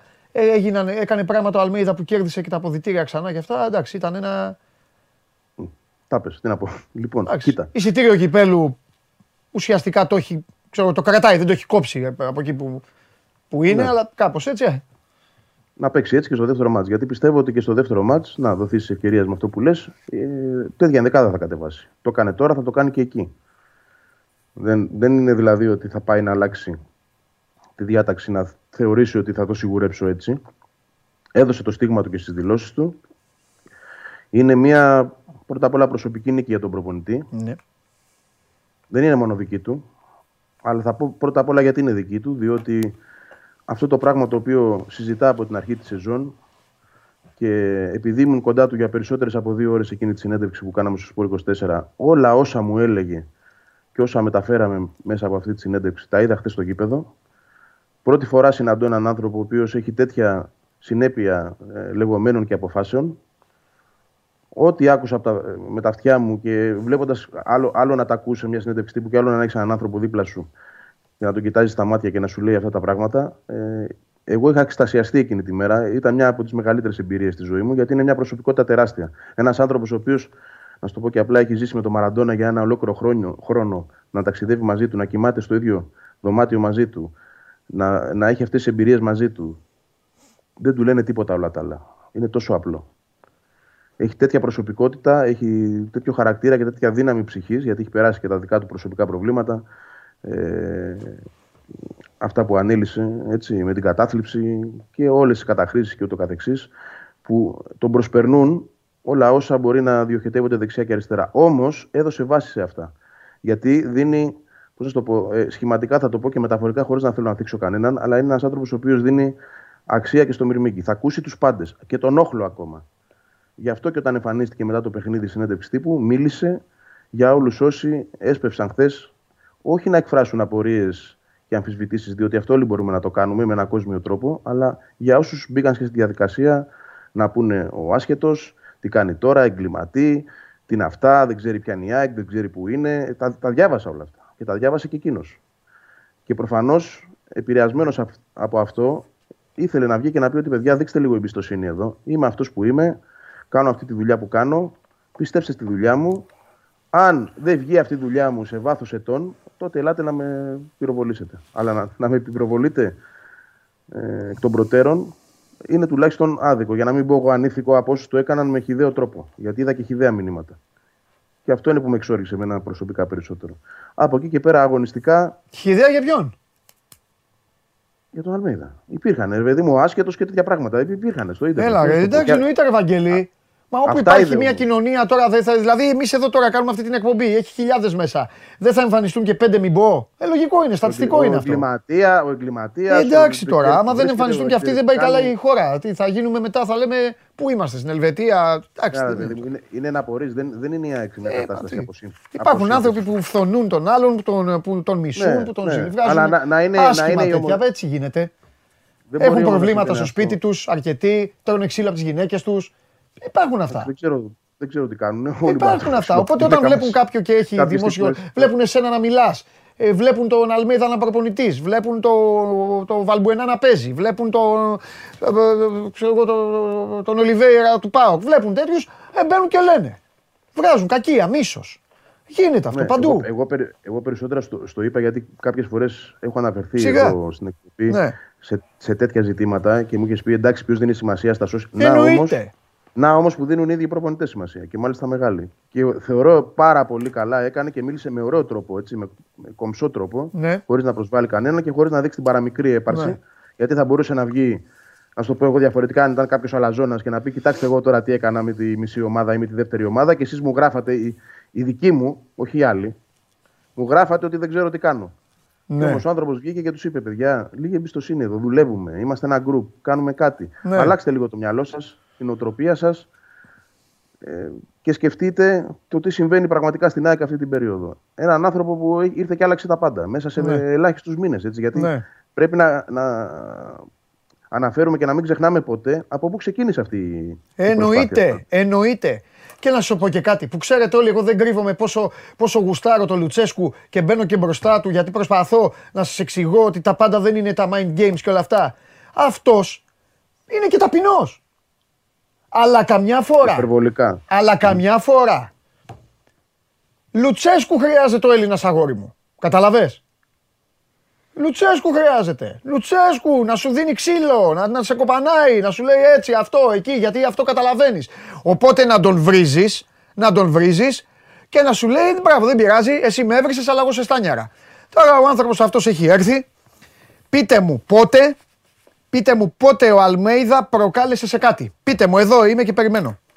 Πότε προκάλεσε ο Αλμέιδα, πότε ηρωνεύτηκε ο Αλμέιδα και πότε έκανε κάτι που δεν έχει σχέση με το άθλημα, με τη δουλειά του. Περιμένω απάντηση. Δεν από υπάρχει, δεν όλους, σου πει κανείς. ό,τι ομάδα και να υποστηρίζετε. Και από το Δεν θα σου πει ρεπόρτερ της κανείς. ομάδας του εδώ. Εδώ, περιμένω να μου πείτε. Πείτε μου εδώ και μετά θα καθίσουμε και θα κάνουμε συζήτηση. Αλλά δεν μπορεί στην Ελλάδα, δεν γίνεται αυτό. Δεν γίνεται. Πρέπει να τον βρίσουμε τον Αλμίδα. Να τον βρίσουμε τον Διαμαντόπουλο που κάθεται εδώ και λέει τη γνώμη του, γιατί έτσι δεν μας αρέσει η γνώμη του, οπότε να τον βρίζουμε. Έτσι, να τον βρίζουμε.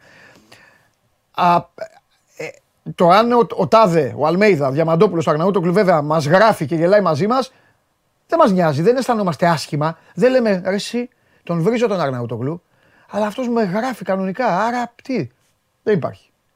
Βρίζουμε τον Αγναούτοκλου και μετά πάμε στο μπαρ σε μια γκόμενα και λέμε κοίτα τι του κάνα, κοίτα τι του κάνα. Και πιστεύει αυτός ότι πήρε Viagra εκείνη την ώρα.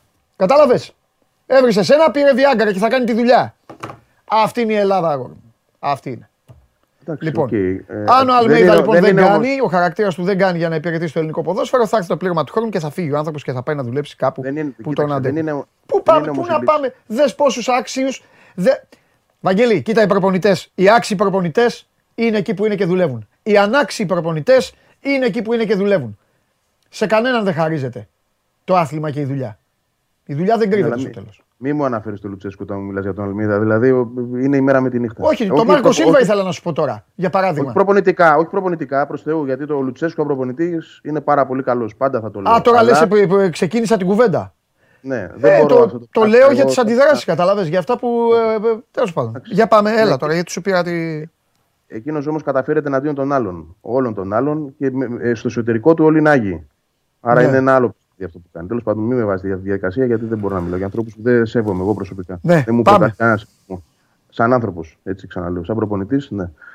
Ε, Όντως είναι πολύ καλός. Λοιπόν, τι να σου πω άλλο. Παρακάτω, Ναι. ε, τα, τακτικά αυτοί που έπαιξαν α, το καλύτερο που μπορούσαν το έδωσαν. Έτσι. Είναι, πέραν του ότι είναι μια ομάδα η οποία παίζει περισσότερο στο κύπελο, μια ενδεκάδα τέλος πάντων που παίζει περισσότερο στο κύπελο, αν σκεφτούμε την ενδεκάδα που θα έπαιζε ε, με τον Ατρόμητο, δεν έγινε το μάτς. Ήταν μόνο δύο παίκτες μέσα, ο, ο Λιβάη και ο Χατζησαφή. Όλοι οι άλλοι ήταν παίκτες οι οποίοι συνήθως έρχονται από τον πάγκο, είναι παίκτες που παίζουν στο κύπελο. Άρα δεν έχουν και μια συνέχεια αγώνων για να περιμένεις ε, και μια τρομερή συνέπεια στα πάντα. Γι' αυτό υπήρχαν και κενά, υπήρχαν και λάθη. Και είχαν και απέναντί τους έναν αντίπαλο που θα έβγαζε κάποια στιγμή και εκείνος θα έδειχνε την αντίδρασή του στο γήπεδο. Την είδαμε στο δεύτερο ημίχρονο κυρίως. Ε, η ΑΕΚ είχε και τις στιγμές που είχε και την τύχη με το μέρος της, γιατί και αυτό παίζει ρόλο. Πάντοτε η τύχη της γυρνούσε τη, την πλάτη σε αυτά τα χρόνια, αλλά θεωρώ ότι αυτό είναι και θέμα έδρας και θέμα γηπέδου, γιατί στην κακιά στιγμή, εκεί που απειλείσαι με το δοκάρι το πρώτο ή με το δοκάρι το δεύτερο, δεν παίζεις στο Ολυμπιακό στάδιο για να καταρρεύσεις και να πεις: Όπα, τώρα θα γύρει το γήπεδο. Ναι. Παίζεις στο δικό σου γήπεδο και από αυτή την άβρα που βγαίνει μέσα από το γήπεδο παίρνεις επιπλέον δύναμη και λες: Εντάξει, ήταν μια κακιά στιγμή, μια κακιά φάση. Πάμε παρακάτω. Θα πάρω πάλι εγώ τον έλεγχο του μάτς Ναι. και θα κάνω τα δικά μου. Ναι. Όλο αυτό το πράγμα έχει βοηθήσει πολύ. 13 νίκες σε 13 αγώνες Ναι. είναι ένα τεράστιο ε, αποδεικτικό του πόσο Ναι. έχει βοηθήσει η ΑΕΚ και η έδρα της. Λοιπόν, Ναι. χαίρομαι ιδιαίτερα, δικαιώνομαι γιατί πάντα έβαζα το Γαλανόπουλο στην 11 και ήταν τραυματίας. Οπότε μπήκε μια φορά ο Γαλανόπουλος στην 11 και νομίζω ότι όσο άντεξε, όσο άντεξε ήταν καλός. Καθυστέρησε ο Αλμέιδα να βγάλει το μάνταλο, σου το είπα και χθες. Μόλις ο μάνταλος είχε αυτό το δοκάρι, μετά από 2-3 λεπτά έπρεπε να βγει. Είχε παραδώσει κι αυτός. Ήταν διαφορετικό το στήσιμο του Ολυμπιακού. Μόλις ο Ολυμπιακός έβαλε το φορτούνι, ο μάνταλος έπρεπε να τρέχει περισσότερο και εκεί μετά παρέδωσε, παρέδωσε πνεύμα. Τους το έκανε λίγο πιο εύκολο ο Μίτσελ με την έμπνευση να πάρει το φορτούνι και τα τρεξίματά του από το 10 να τον βάλει στο 8 και να φέρει το Βαλμπουενά μέσα για να τον έχει δεκάρι. Εκεί αυτός έπρεπε να βάλει τον Κασάμι δηλαδή και να αφήσει το φορτούνι στη θέση του, αλλά αυτά θα τα πούμε μετά. Ε, γιατί συζητάμε για την ΑΕΚ. Και θεωρώ, Βαγγέλη, απλά το μόνο που θα, πρέπει, θα ήθελα τη γνώμη σου είναι γιατί ρε παιδί μου είχε αυτό το, αυτή την εικόνα. Δηλαδή, εγώ πιστεύω ότι ο Ολυμπιακός το είπα κιόλας, άξιζε, ο Ολυμπιακός άξιζε χθες να έχει ένα γκολ. Άξιζε να βάλει ένα γκολ. Η ΑΕΚ γιατί Εντάξει, την είχε είπα- αυτή την εικόνα στο δεύτερο ημίχρονο, πιστεύεις; Μα μαγκώθηκε, ήθελε ξεσπάσματα, ήρθαν, α, ήρθαν όλα αυτά τα παιδιά από τον πάγκο και ήταν δύσκολο να, βρουν, ε, να μπουν στο ρυθμό του παιχνιδιού. Ε, κοίταξε, πρώτον, Ναι, παίζεις με έναν αντίπαλο που περίμενες ότι θα βγάλει και εκείνος μια αντίδραση. ε, Έπρεπε εντάξει, να κάνει καλά κάτι δεν ο είναι και ο- Ναι, Ολυμπιακός. εντάξει, σωστό. Δεύτερον, είναι αυτό που είπα και πριν, ότι αυτή η ενδεκάδα συνέπεια και συχνότητα Ναι. αγωνιστική δεν έχει. Δηλαδή, αυτοί παίζουν στη χάση και στη φέξη μαζί όλοι. Άλλο τι κάνουν στις προπονήσεις. Σε αγώνες δεν βρίσκονται πολύ συχνά γιατί είναι μια ομάδα κυπέλου. Πέντε μάτσε έχουν παίξει όλα. Ναι. Και όλα και δεν είναι πάντα οι ίδιοι. Ναι, Έτσι, ακόμα και στα κύπελα, ε, ε, στα μάτια κυπέλους, συγγνώμη, υπήρχαν ε, διαφοροποιήσει. Δηλαδή, είχαμε δει αριστερό μπακ το Ραντόνια, είχαμε δει το Φράνσον μέσα, είχαμε δει ε, άλλα κι άλλα. Ε, οπότε, λογικό το, το βρίσκω κάποια στιγμή να χάνουν τη συνοχή τους ναι. και να έχουν και τα κενά. Και φυσικά και η ποιότητα του αντιπάλου. Εντάξει, ο Ολυμπιακός ήταν. Δεν- Τι θα κάνουμε. Δεν, δεν, δεν γίνεται να μην σου κάνει και δύο φάσεις. Δεν γίνεται. Θα σου κάνει. Ε, ότι η ΑΕΚ είχε εκείνη με τα δοκάρια την τύχη της, εντάξει, την είχε. Όπως είχε και ο Ολυμπιακός με το δοκάρι του Μάνταλου, οκ. ναι.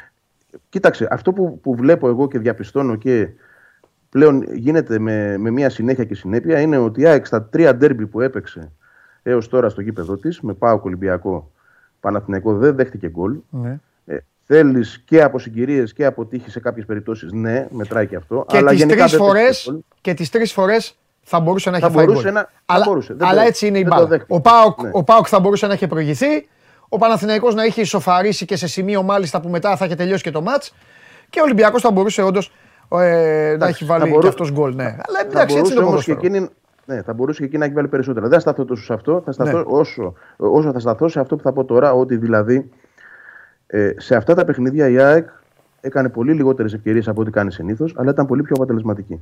Ναι. Και αυτό δείχνει μια συνέπεια στη δουλειά που γίνεται και στα τελειώματα, γιατί πριν δύο μήνες περίπου ε, μιλούσαμε για το πώς η ΑΕΚ κάνει 20, 25, 30 τελικές σε κάποια παιχνίδια και βάζει ένα γκολ 2-3 το πολύ στην καλύτερη της. Και εδώ βάζει 2 και 3 με το 1 τρίτο των ευκαιριών. Άρα και εδώ ακόμα πρέπει να πιστώσουμε στον Αλμίδα δουλειά και βελτίωση. Και συγκέντρωση των παικτών απέναντι στη, στη μεγάλη ευκαιρία, στην τελική προσπάθεια, το οποίο προφανώς και είναι μέσα από την καθημερινότητα της ομάδας.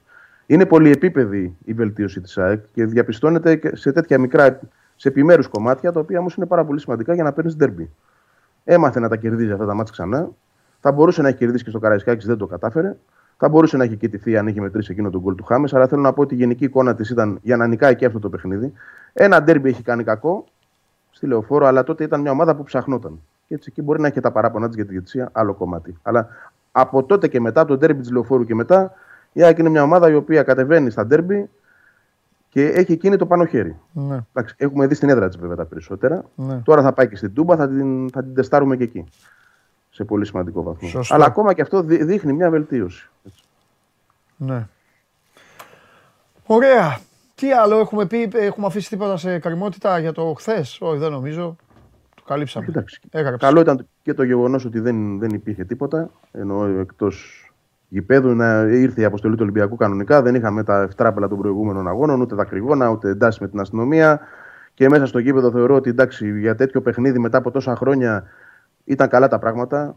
Ε, ξέσπασε Πέρα εσύ από που, τα- ε, που, που, που, που Ναι, τα ναι, έβαλες, εντάξει, που φώναζε εντάξει. με τον κόσμο. Νευρίασα, νευρίασα με τα καπνογόνα πολύ. Γιατί ε, συμβαίνουν σε στιγμές που η ομάδα πάει να βάλει κι άλλο γκολ. Ε, αφού δεν ξέρουν μπάλα, τα έχουμε πει αυτά. δεν το- Όχι δεν- στην δεν το ΑΕΚ. δέχομαι. Ε, ε, ε, τα, τα παιδιά αυτά, οι οπαδοί, αφού δεν, δεν, δεν τους ενδιαφέρει, να, δεν τους, δεν τους ενδιαφέρει το τέμπο, ο ρυθμός της ομάδας τους.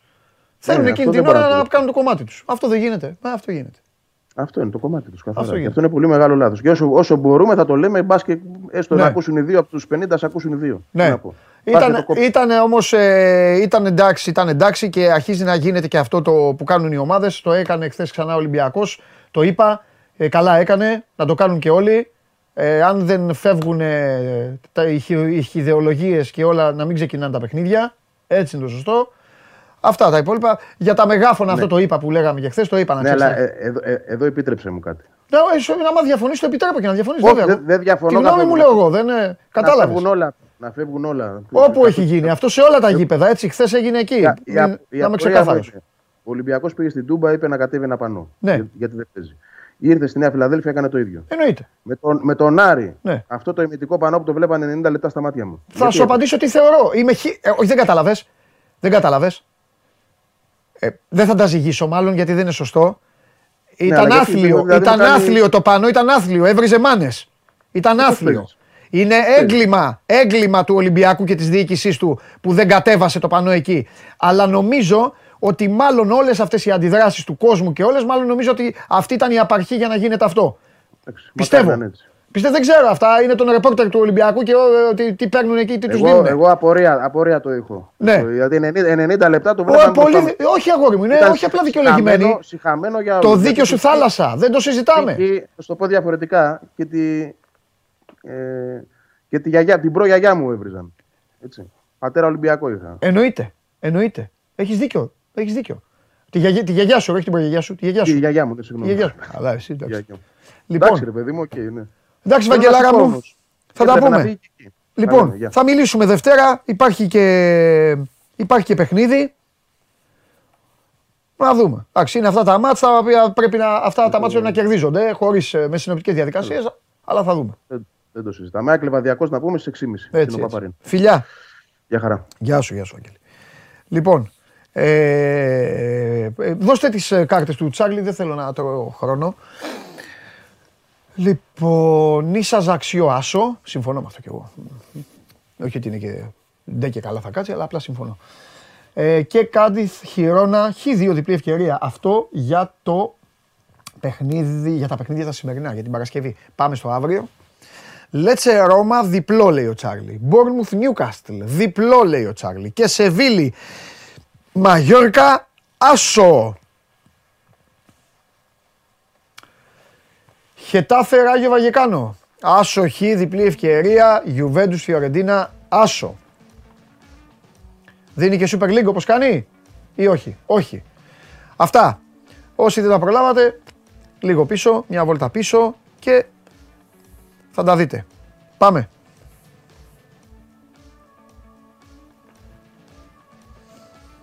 Θα δείτε αν- έναν άλλο Ολυμπιακό μετά το Μουντιάλ. ε. Εγώ. Άλλη εκπομπή βλέπεις. Άλλα βλέπουμε ο καθένας. Ε, τι τράβαμε εδώ. Χαίρετε. Καλώς το να. Καλώς το παλικάρι. Καλώς τον ε, άνθρωπο που στέλνει κόσμο να ε, βλέπει σινεμά και τα υπόλοιπα. Και τα μίαν με όξαν σχεδόν. Τι κάνει, Είχα πει την προηγούμενη εβδομάδα. ναι. Τρεις άσους έδωσα. Ολυμπιακό μπάσκετ άσου. Μάλιστα. Και θα χάσουμε δύο ποδόσφαιρο. Μόνο τον Μπάουκ δεν πέτυχα. Κουβά πήγες δηλαδή. Ε, εντάξει. Γεια σου. Σε ήταν. διέλυσε ο Πασχαλάκης. Γεια σου ήταν το παιχνίδι. Αυτό, ο Πασχα- Αλήθεια είναι αυτό, Ο, γεια Πα- σου ο ήταν. Πασχαλάκης. Ε... Να πάρεις τον Πασχαλάκη να είχε του άλλη κάνει τα γνώμη. παράπονά σου. Λοιπόν, Καλά και παραπάνω, εντάξει. Α. Χθες ήταν το πιο εύκολο. Τέλος πάντων. Δεν έφερες πολύ γούρι. δεν πηγαίνω για να φέρνω γούρια στα γήπεδα. Πηγαίνω για να κάνω τη δουλειά μου. Ε, ναι, αλλά εγώ. Το λέω και για ανθρώπους που μου στέλνουν μηνύματα, επειδή πάω σε όλα τα μεγάλα μάτς, μου στέλνουν μηνύματα ανάλογα ποιος κερδίζει. Έλα, έλα, ξανά έλα στη Θεσσαλονίκη, έλα εδώ. Μετά μου λένε, έλα, στη- μου στείλε χθες ένας διαρκείας. Επειδή έχω πάει με πάω Παναθηναϊκό Ολυμπιακό. Ναι, μου ναι. στέλνουν χθες κάτι παιδιά, φιλιά κιόλας. Είσαι ξε- Έλα, δια... Έχει ξαναπάει ο Πάο. Ωραία, άκου, επειδή δεν ξέρεις σου γίνεται, επειδή δεν ξέρεις σου γίνεται, σε λέγει αυτά. Άστο, μην ασχολείσαι με τα αθλητικά. Πάμε. Ε, όχι, μας πούμε. Πάμε, πάμε, έλα, Ε, έλα, έλα, έλα, πάμε, πάμε. πάμε. Ε, Πάμε. λοιπόν, πού δεν θα σε στείλω; Ε, Εγώ πουθενά δεν θα πάω και να πεις. Τίποτα. Εγώ προσωπικά όχι δεν θα πάω. Ούτε chocolate fest. Που έχει σοκολάτα. Άμα θέλω σοκολάτα, πάω στο περίπτωμα να πάρω. Εντάξει τώρα, δεν είναι το ίδιο. Εκεί θα Τι έχει- είναι, πού είναι, τι είναι. είναι, λοιπόν, λοιπόν, λοιπόν, λοιπόν. Είναι από σήμερα Ναι. μέχρι 14 Φεβρουαρίου. Δηλαδή μπορείτε να πάρετε για τα κορίτσια σας Αγίου Βαλεντίνου να πάτε. Σοκολάτα; Ε, τι θες; Εγώ δεν θέλω τίποτα, ρε φίλε, λέγε τώρα. Ε, εντάξει, για τον κόσμο τα λέω. Ωραία, Για να τον πάνε τα κόσμο. κορίτσια να πάρουν Για τον στους κόσμο. άλλους. Αυτοί τι, γιατί πρέπει να παίρνουν αυτοί στα κορίτσια; Τα Σωστό. κορίτσια δεν έχουν λεφτά; Σωστό. Συμφωνώ. Αυτή την ισότητα, πώς είναι Συμφωνώ, ισότητα που συμφωνώ. δεν είναι ισότητα, δεν το έχω καταλάβει. Τέλος Συμφωνώ. πάντων, άλλη συζήτηση. Πάμε. Συμφωνώ. σε αυτό, Ναι. συμφωνώ σε αυτό. Να συμφωνήσω. Στο- Είναι στο παλιό μαξοστάσιο του ΟΣΥ, Ναι. στον Γκάζι. Ναι. Από σήμερα μέχρι 14 Φεβρουαρίου και έχει περίπτερα με σοκολάτες ε, να, να τρως από σήμερα μέχρι την. ε, Πότε είναι 14, Τρίτη. Εκεί να πάει ο κόσμος να φάει τις σοκολάτες τους. Μπράβο. Λοιπόν. Δηλαδή είναι όλες, είναι όλες οι σοκολάτες; Ναι, εννοείται και εκείνη την ώρα φτιάχνονται, είναι χαμός γίνεται. Πανάγιωτη Χουγιάζο, σ' αγαπώ. Τι λέει; Βαρέα και ανθυγινά. Μου το έχεις στείλει πέντε φορές σήμερα. Τι σε έχουν τρελάνει σήμερα, τι έχει γίνει; όχι, όχι. ε, ε, ω, Εγώ, ποιος να με. τε- Πάμε τώρα, εντάξει, μια χαρά είμαι. εγώ, Χώρα. Ε, χειρότερη και από μένα, δηλαδή. Είναι κάποιος που. σε- Ε, εντάξει, εδώ υπάρχουν και χειρότεροι. Ναι, Χειρότεροι υπάρχουν- από μένα. εντάξει, Υπάρχουν ε, και χειρότεροι. Υπάρχουν και άλλοι που τους διώχνουν οι άλλοι. Εντάξει. Σε ένα κοινωνικό σύνολο. Σε ένα κοινωνικό σύνολο. Μπορεί να είναι όλοι 100% κανονικοί; Ε, όχι. Κανείς καταρχάς δεν. Πάντα δεν θα υπάρχει και ένα. Καταρχής, κα, κανείς δεν είναι 100% Πάντα δεν θα κανονικός. υπάρχει και ένας δικός σας. Βάλτε ό,τι θέλετε. Ναι. Δεν θα υπάρχει. Ε, Κανείς, πάμε. Κανείς δεν είναι 100% Μπράβο, κανονικός, πάμε, έτσι κι αγόρι μου, αλλιώς. πάμε, πάμε, πάμε. Λοιπόν, μετά έχουμε. Ε, θα πω μερικά live που ανακοινώθηκαν το Release Ναι, Festival που μάλιστα. γίνεται συνήθως εδώ στη πλατεία νερού και είναι από τα μεγαλύτερα Ωραία. καλοκαιρινά. Φέτος συνεργάζεται με το Ίδρυμα Νιάρχος, ανακοίνωσε. Α, ωραία. Ε, και ανακοίνωσε λαϊβάκια φοβερά για το καλοκαίρι 20, 21 και 23 Ιουνίου. Μάλιστα. 20 Ιουνίου έρχεται η Ροζαλία. Σωστός Παναγιώτη. Α, μιλάω με τον Ναι, κόσμο. ναι, ναι. Η Ροζαλία. Ναι, που είναι, Τι είναι η Ροζαλία; είναι pop. Ναι. Ε, Η Ροζαλία είναι γυναίκα ή συγκρότημα; Γυναίκα, γυναίκα. Εντάξει, γιατί υπάρχουν και συγκροτήματα που. Γυναίκα. ε, έβγαλε ένα από τα πιο πετυχημένα άλμπουμς τη περσινή Ο χρονιά. Μπαλτάκος μας δουλεύει. Τώρα αλήθεια. Τι είναι; Πες το εσύ.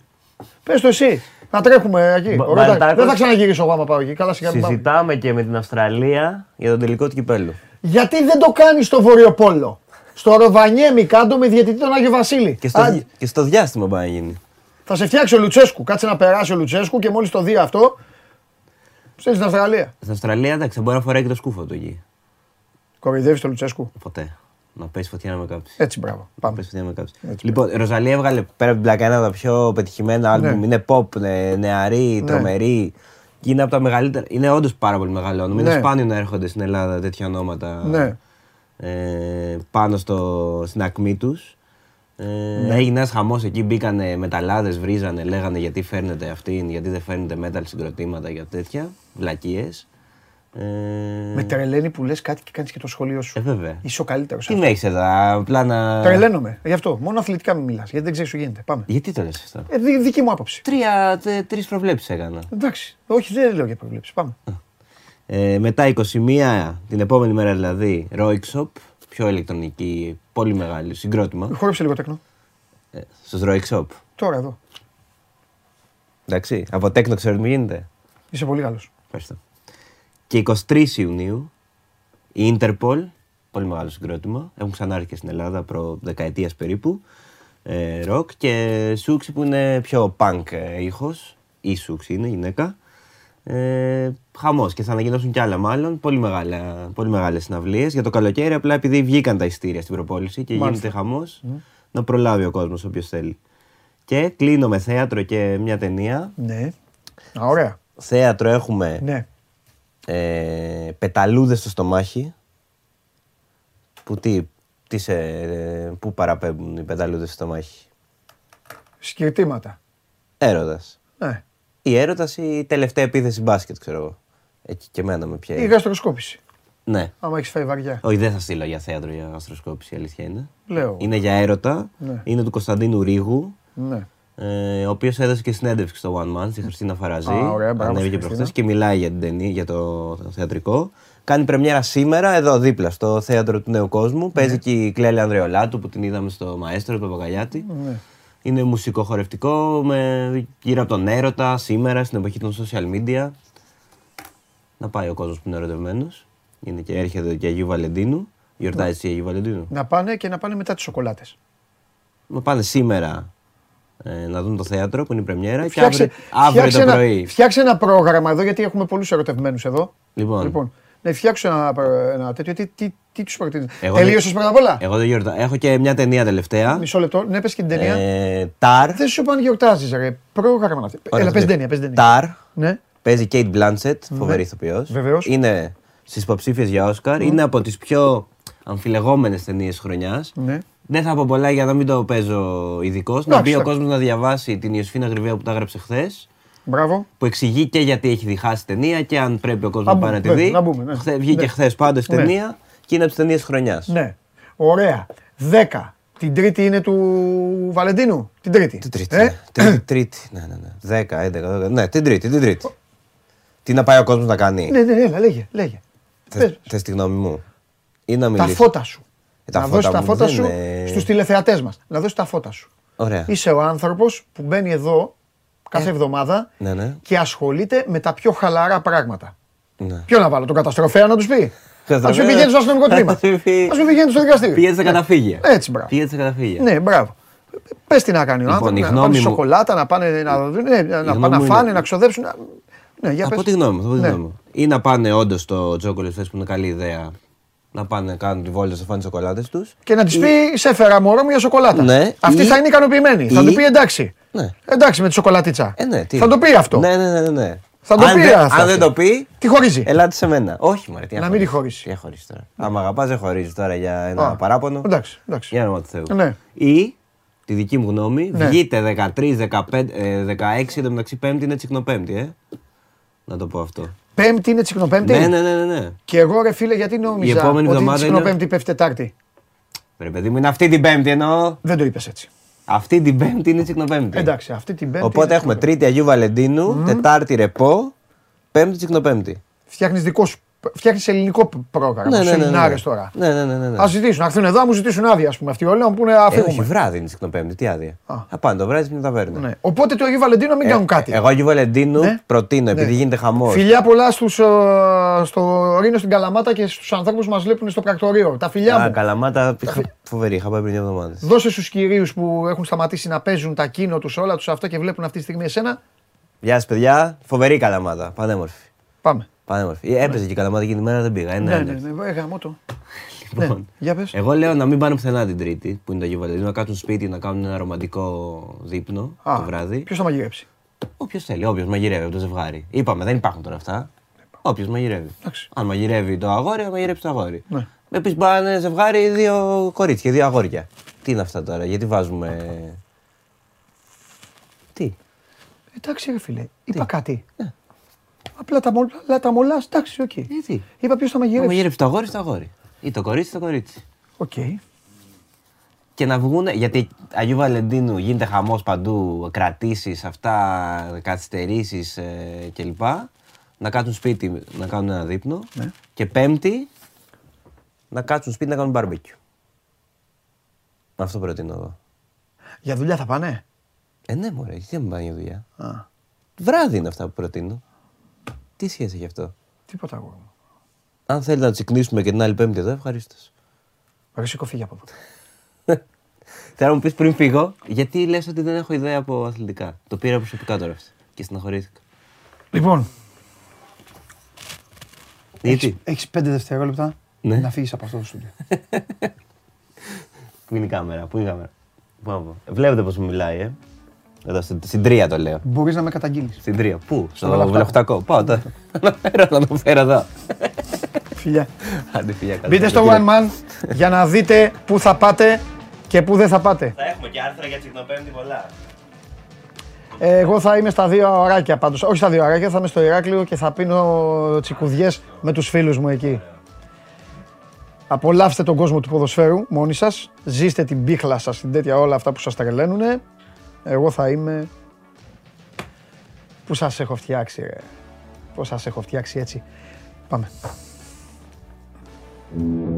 Κατέβασε το νέο app του Sport 24 και διάλεξε τι θα δεις.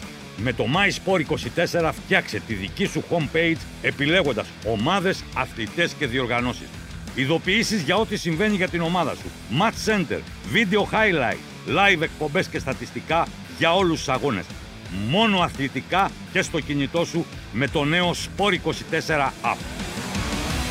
Κατέβασέ το! Λοιπόν, ε, αυτά και για τις ε, βόλτες. Καλά πάμε σε χρόνους. Ρίχτε το παιδιά, πάμε.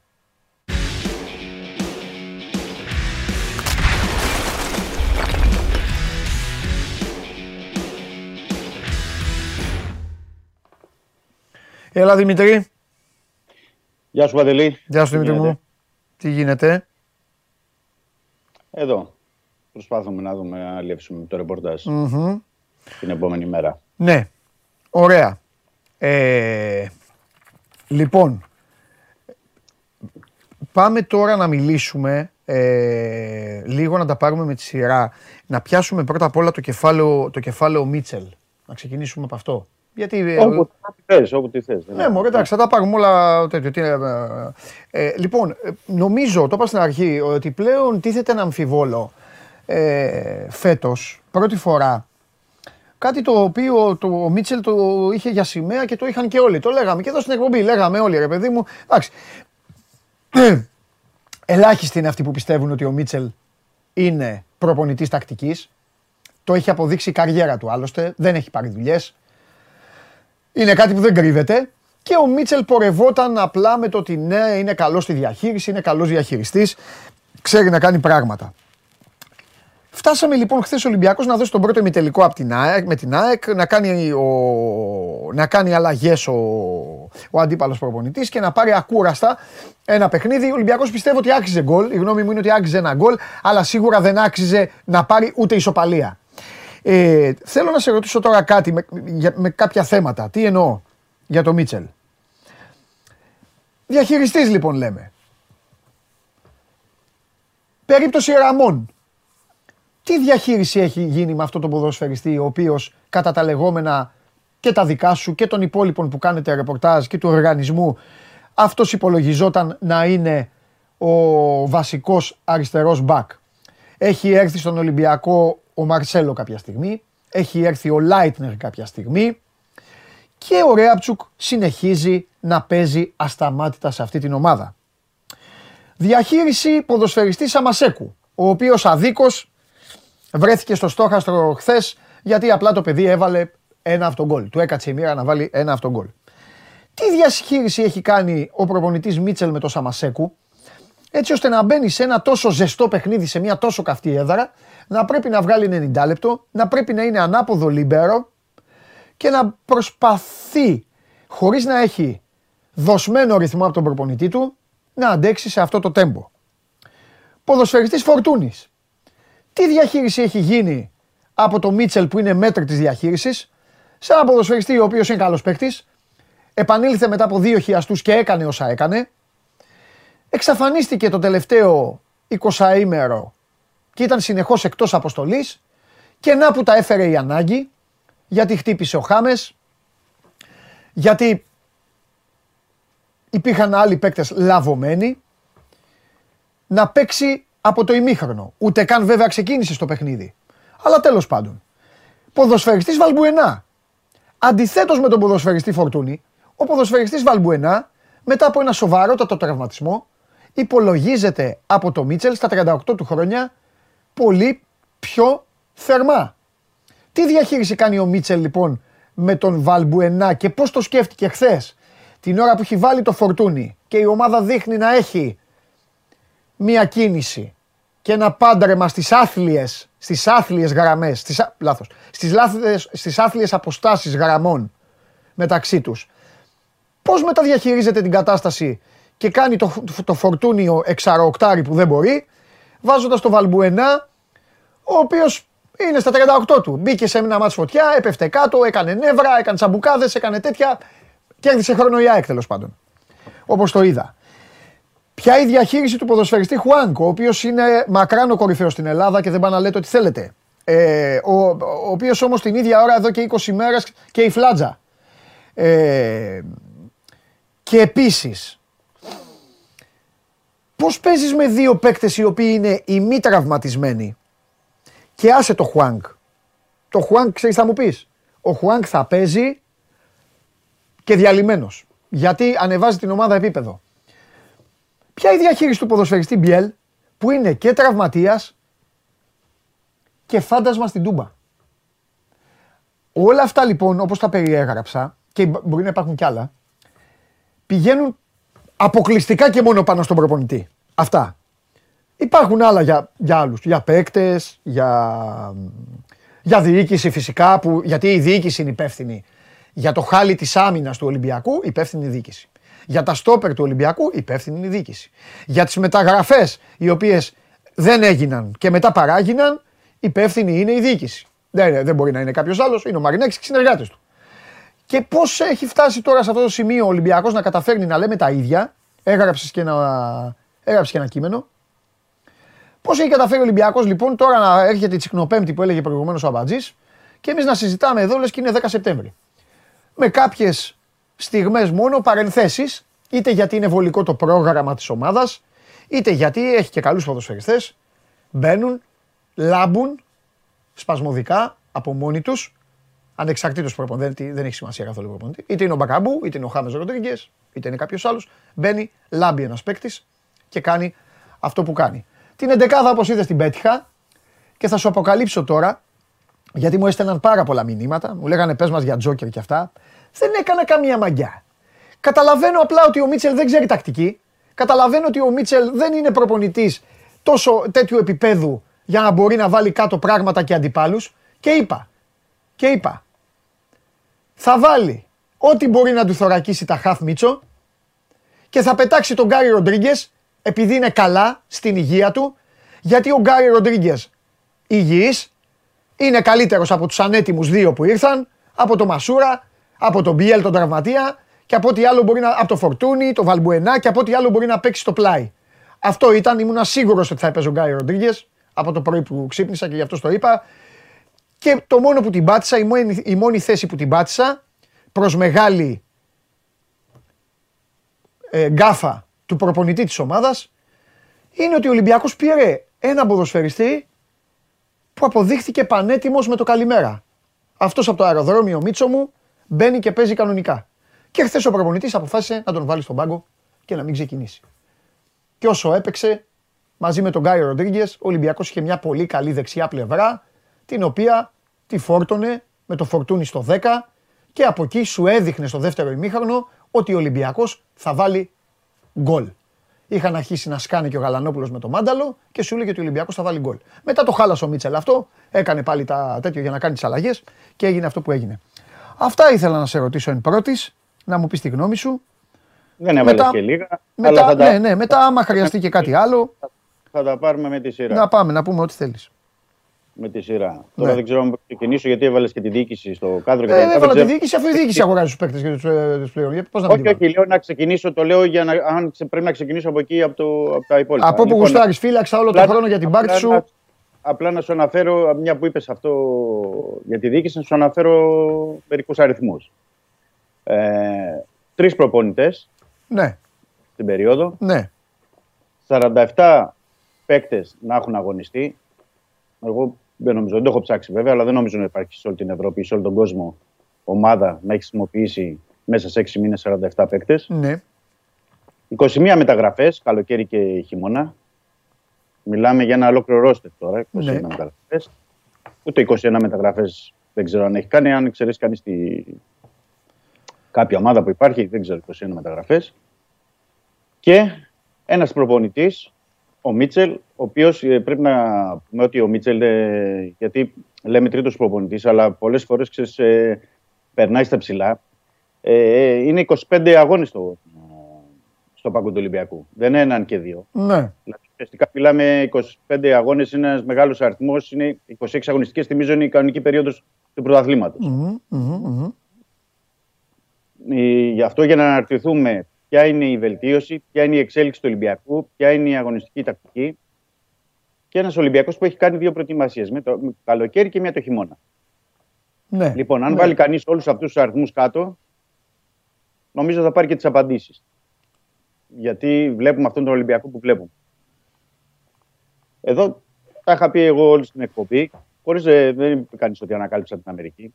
Ναι. ναι. Ε, λέμε, ο Ολυμπιακός μπαίνει σε όλα τα παιχνίδια και δέχεται φάσεις, δέχεται ευκαιρίες από τον αντίπαλο, είτε είναι ε, πιο δύσκολα παιχνίδια, είτε είναι ε, χαμηλότερης δυναμικότητας. Έχει το προηγούμενο πριν 4-5 μέρες με τον ε, ΠΑΟΚ, ο οποίος ο Ολυμπιακός μέσα σε 1,5 λεπτό έχει δεχτεί δύο φάσεις, έβγαλε ο Πασχαλάκης. Να θυμίσουμε τι έγινε χθες στη, στη Νέα Φιλαδέλφια. Οκ, γλιστράει ο, Βρουσάει. ο Βρουσάι, καλύπτει και ο Ντόι εκεί τον ε, Λιβάι Γκαρσία. 1-0. Ο Ντόι Από ήταν το- τελικά, ε.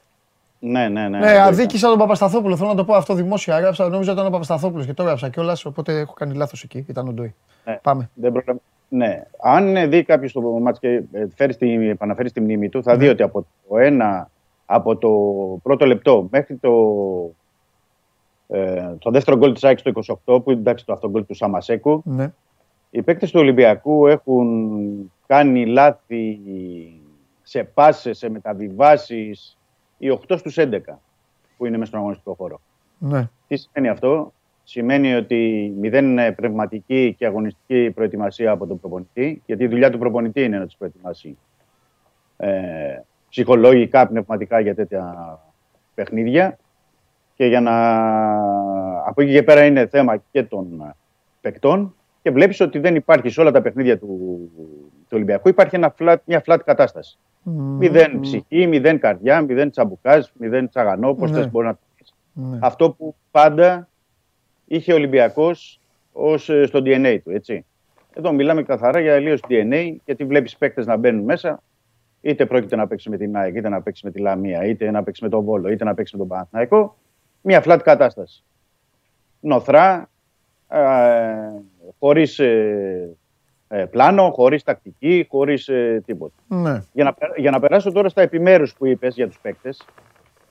Ε, το, εγώ το είχα- είπα και το είχα αναφέρει και είδε έπεσα μέσα και στην περίπτωση του Βρουσάη και στις άλλες περιπτώσεις ε, που μιλάγαμε. Ε, έχεις παίξει ένα παιχνίδι το οποίο είναι με τη, στην ε, Τούμπα, έτσι. Και είναι πέντε μέρες, γιατί είπα, επανέλαβα και χθες στην εκπομπή που ήμασταν μαζί, ότι υπά- είναι ικανός ο χρόνος για να ξεκούραση. Είναι ότι το επόμενο παιχνίδι είναι Δευτέρα. Ποιος ο λόγος δηλαδή να μην παίξει ο Ροντινέι σε έναν ημιτελικό κυπέλου, που ο Ροντινέι έχει και προσωπικότητα και εμπειρία και είναι ένας κανονικός δεξιός μπακ, για να χρησιμοποιηθεί ο Βρουσάι, που το παιδί είναι εξτρέμ και με το έτσι θέλω, θέλω να τον κάνουν δεξιμπάκ. Οκ. Κλείστρισε εκεί. Οκ, Μπορεί να συμβεί σε κάθε παίκτη. Ναι, να αλήθεια γλιστρήσει, να χάσει την ε, μπάλα. Αυτό μπορεί να συμβεί σε- στο, στον καθένα. Μμ. Αλλά ήταν ότι και στη συνέχεια είχε προβλήματα και με τον ε, ε, Γκατσίνοβιτς. Γκατσίνοβιτς. Ναι, και είχε αρκετά προβλήματα και στις μεταβιβάσεις και ψυχολογικά τον αλλάζει το ημίχρονο. Βλέπεις ότι το... δεν έχεις σε καλή κατάσταση το Χουάν και τον Μπιέλ. Ο Μπιέλ έχει τα προβλήματά του με τις ενοχλήσεις γιατί παίζει ασταμάτητα, παίζει σε όλα τα παιχνίδια. Δεν το καταλαβαίνω αυτό με τα 90 λεπτά του Μπιέλ. Μα είναι και κακός ο την Μπιέλ το επίδειξη. τελευταίο 15 μέρο. Στην Τούμπα, εγώ δεν κατάλαβα ότι έπαιζε ο Μπιέλ. Δεν το κατάλαβα ότι έπαιζε ο Μπιέλ. Δεν Λοιπόν, με υπήρχε. τον Μπιέλ, με τον Μπιέλ πρέπει να καταλάβουμε και κάτι. Γιατί το βάζουμε συνέχεια στο, στο κάδρο το παιδί. Καταρχάς είναι παίκτης του άξονα. Εντάξει, για να σωστό και λέμε- αυτό, ναι, και όντως, για να ναι, λέμε εντάξει. την αλήθεια. Έτσι, είναι παίκτης του άξονα. Και τον παίζει έχει και κάνει- εκεί και δεν μιλάει. Ναι, έχεις δίκιο. Μπράβο. Παίζει εξτρέμ συνέχεια. Και όχι μόνο παίζει εξτρέμ, γιατί ω εξτρέμ αναγκάζεται και να γυρίσει πίσω να βοηθάει. Και τέλος πάντων, όταν το χρησιμοποιείς τον Μπιέλ σε όλα τα παιχνίδια και δεν του δίνεις ανάσες, ε, κάποια στιγμή θα σκάσει. Και όταν βλέπεις ότι είναι κουρασμένος, έχει ενοχλήσεις, ε, δεν το χρησιμοποιείς, δεν το ξεκινάς. Ναι. Και αποδείχθηκε εκ των πραγμάτων. Γιατί από το 30 ζήταγε αλλαγή και στο 39 έγινε αλλαγή για τις ενοχλήσεις. Ναι. Επίσης, δεν έχεις. Ε, δεν παίζεις. Ε, Βλέπεις ότι δεν έχεις το Χάμες, δεκάρι. Έτσι. Ποια είναι η εναλλακτική σου, γιατί δεν βάζεις το φορτούν. Ξεκούραστος. Γιατί δεν το χρησιμοποιείς; Γιατί πρέπει να κάνεις την αλχημία, το πείραμα, όπως θες πες το, να βάλεις τον Χουάνκ. Τον Χουάνκ τον έβαλε ε, στο δεκάρι, Ναι. τον είχε βάλει και με τον Άρη, εγώ Ναι. να θυμίσω. Ναι. Και με τον Άρη πάλι επίσης δεν είχε πάει καλά ο Χουάνκ Ναι. σε αυτόν τον ρόλο.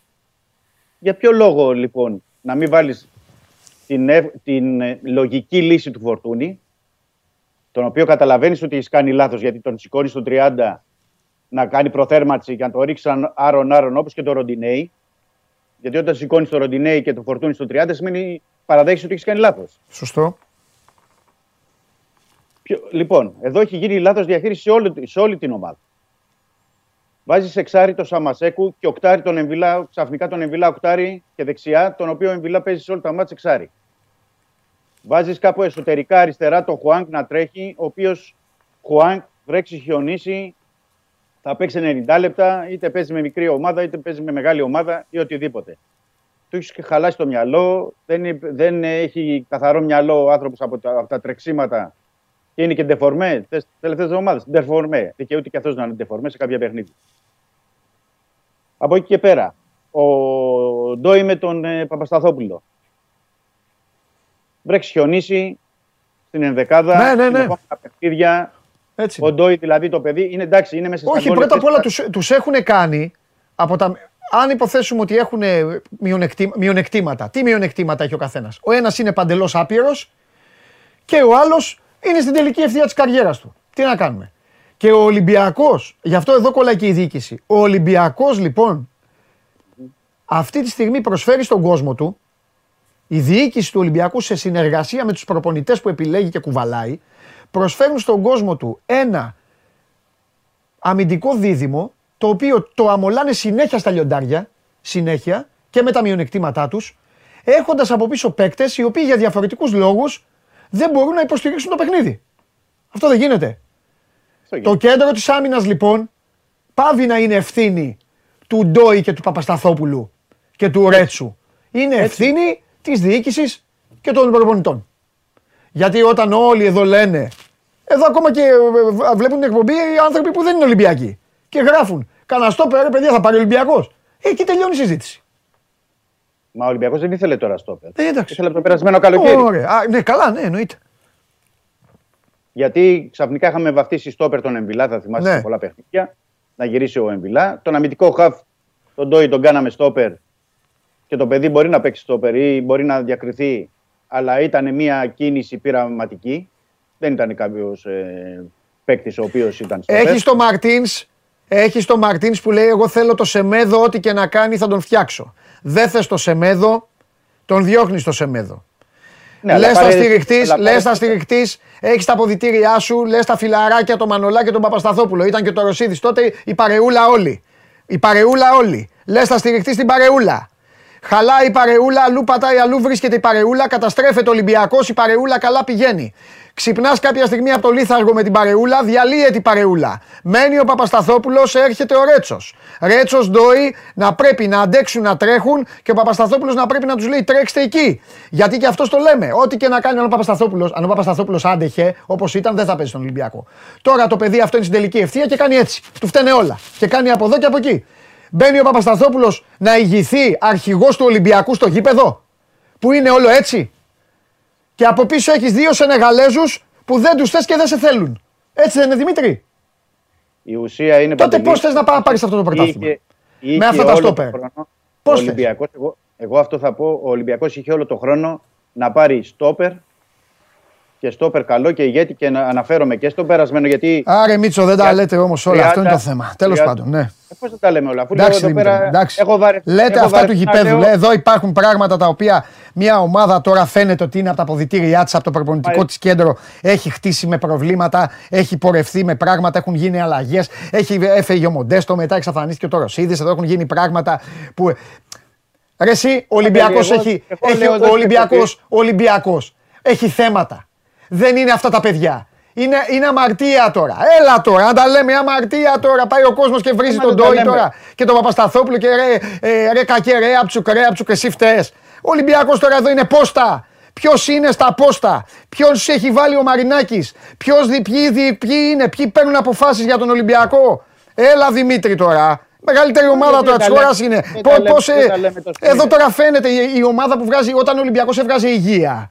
Όταν έβγαζε υγεία, δεν έβλεπε κανέναν. Σε παρακαλώ τώρα, είχε ο Μαρτίνς και έπαιζε ο Μαντί Καμαρά, ο Μπουχαλάκης και ο, και ο Εμβιλά. Ο Μιλιβόγεβιτς και ο τέτοιος βάζανε οι άλλοι. Και μπαίνει ο Ολυμπιακός πήγαινε παντού και κοπάναγε κόσμο τώρα και δεν βλέπαν όλοι. Τώρα, ε, ε, πλάκα μας κάνεις τώρα. Τα λέμε όλα. Τίποτα δεν λέτε. Τίποτα. Μπαίνουμε και λέτε. Ο Μπακαμπού που δεν μπορεί. Ο Ελαραμπή δεν είναι καλός. Ο Παπασταθόπουλος έκανε γκέλα. Ναι, και τι έγινε που έκανε γκέλα. Έχει το μυαλό Μα το είπα- καθαρό μα Παπασταθόπουλο αυτό είπα από όταν εγώ. ήρθε στον Ολυμπιακό να παίξει. Ο Ντόι που έγινε σε ένα βράδυ στόπερ και μπορεί να ηγηθεί να παίξει και στην εθνική ομάδα αυτό το παιδί.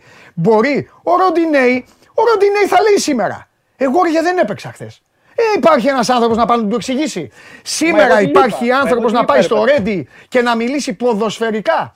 Όχι να πάει ο Μαρινάκης. Εγώ το καταλαβαίνω και το Μαρινάκη. Τώρα λένε όλοι ο Μαρινάκης ο κακός. Ναι, εντάξει, ο Μαρινάκης ο κακός, αλλά ο Μαρινάκης έχει πάρει τα πρωταθλήματα. Ό- όλης Ο βάλει- Μαρινάκης όλης- να πάει να κάνει τον βάλει μια μπαμπούλα. τελεία, πες. Δεν Όλης γίνεται. βάλει. Ο Μαρινάκης να κάνει τον μπαμπούλα δεν γίνεται.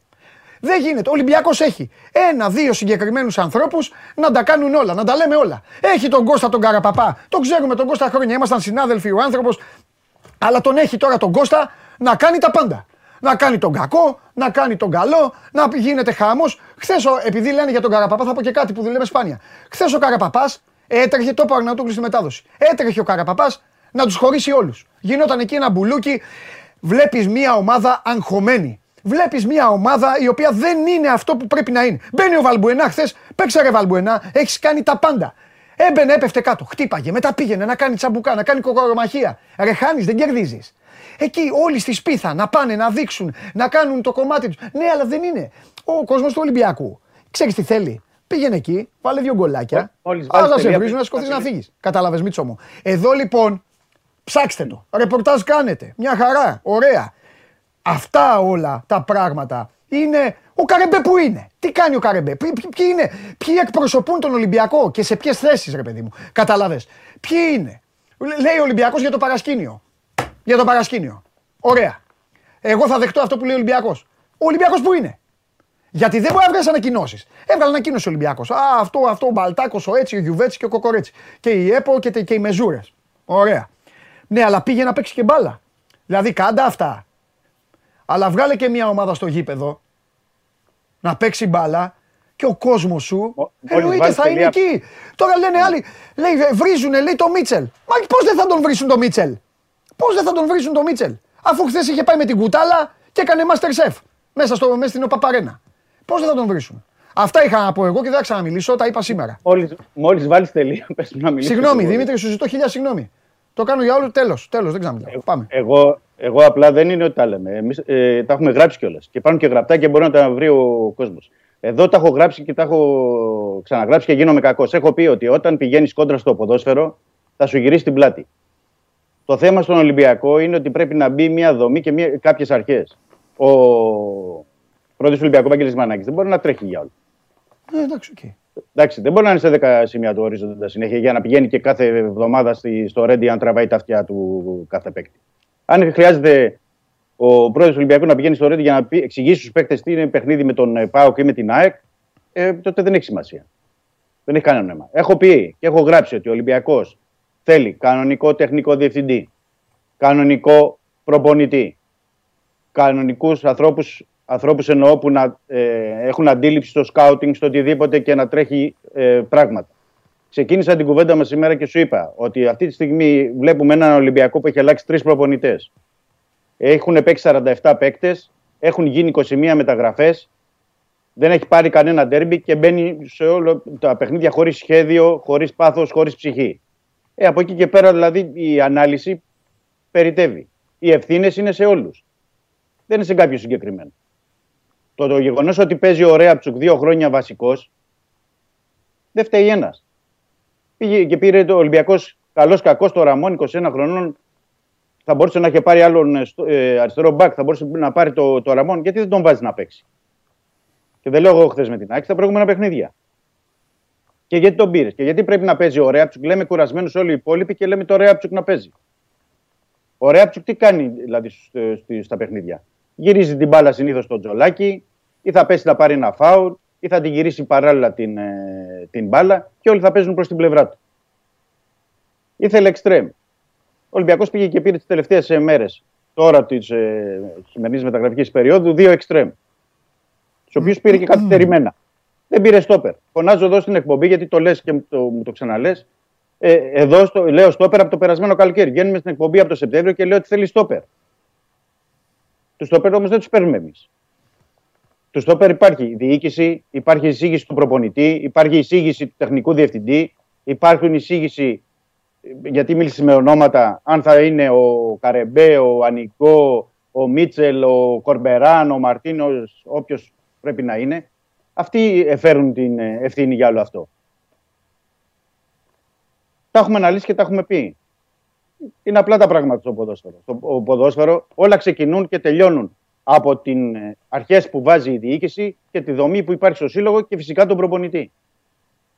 Αυτή τη στιγμή ο Ολυμπιακός έχει καλύτερο προπονητή από την ΑΕΚ, τον ΠΑΟ και τον Παναθηναϊκό; Όχι. Εκεί σταματάει όλη η συζήτηση. Οι παίκτες και τα κενά που υπάρχουν στην άμυνα, στο κέντρο ή στην επίθεση. Γιατί και στην επίθεση, λέμε τώρα τα έχουμε βάλει με, το, με την άμυνα και σωστά τα έχουμε βάλει με την άμυνα. Αλλά εγώ θέλω να βάλω και στην κουβέντα. Στην επίθεση ο Ολυμπιακός έχει παίξει τόσα, τόσα τερμπή. Τι γκολ έχει βάλει; Ποιοι έχουν σκοράρει; Τι έχουν προσφέρει; Και επίσης να πάμε και στο άλλο, στα συμβόλαια που προσφέρει. Ανταποκρίνονται τα χρήματα που έχει δώσει ο Ολυμπιακός όλοι αυτοί οι ποδοσφαιριστές που έχει. Είναι πολλά τα ερωτήματα και πολλές οι απαντήσεις που πρέπει να δώσουν οι αρμόδιοι. Εμείς καταγράφουμε το ρεπορτάζ και αυτό κάνουμε.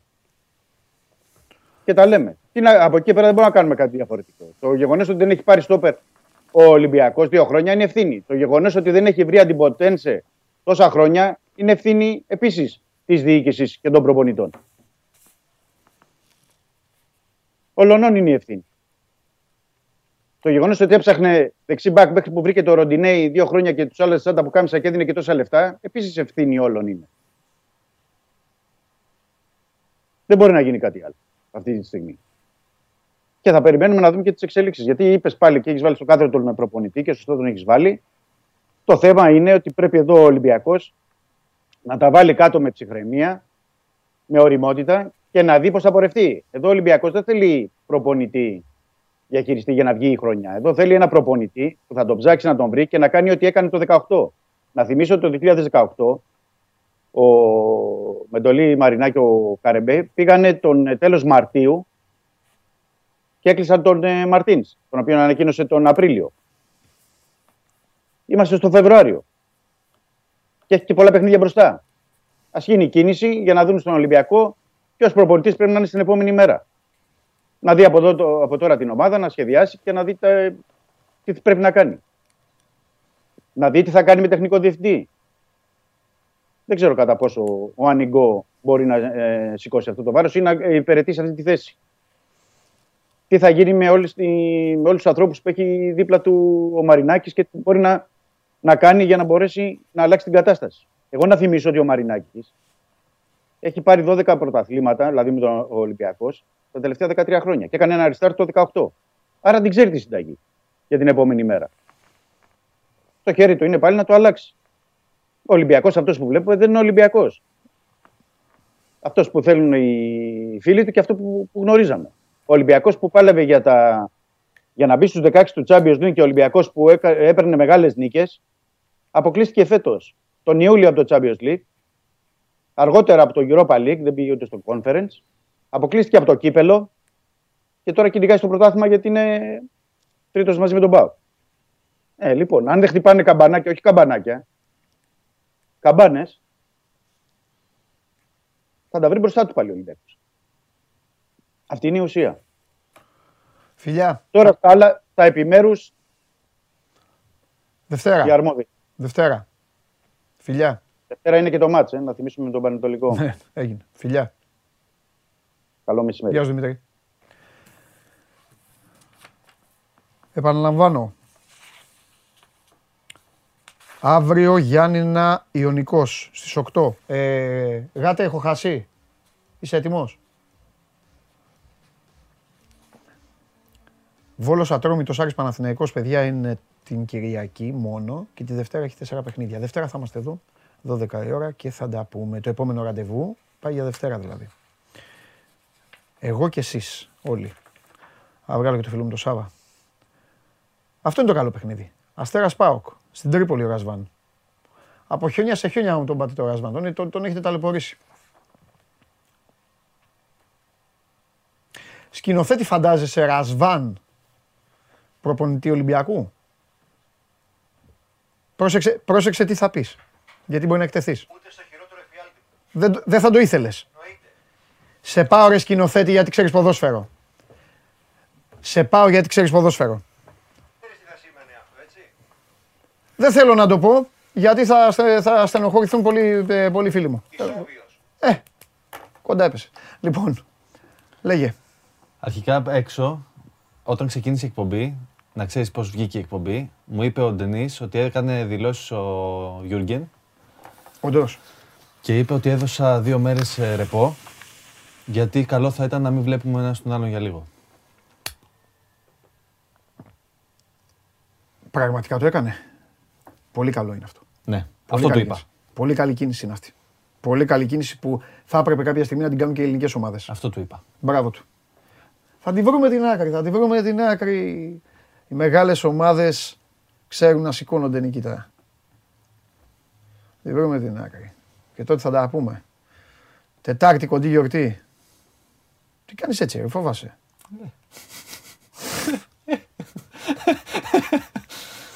λοιπόν, άντε λέγε.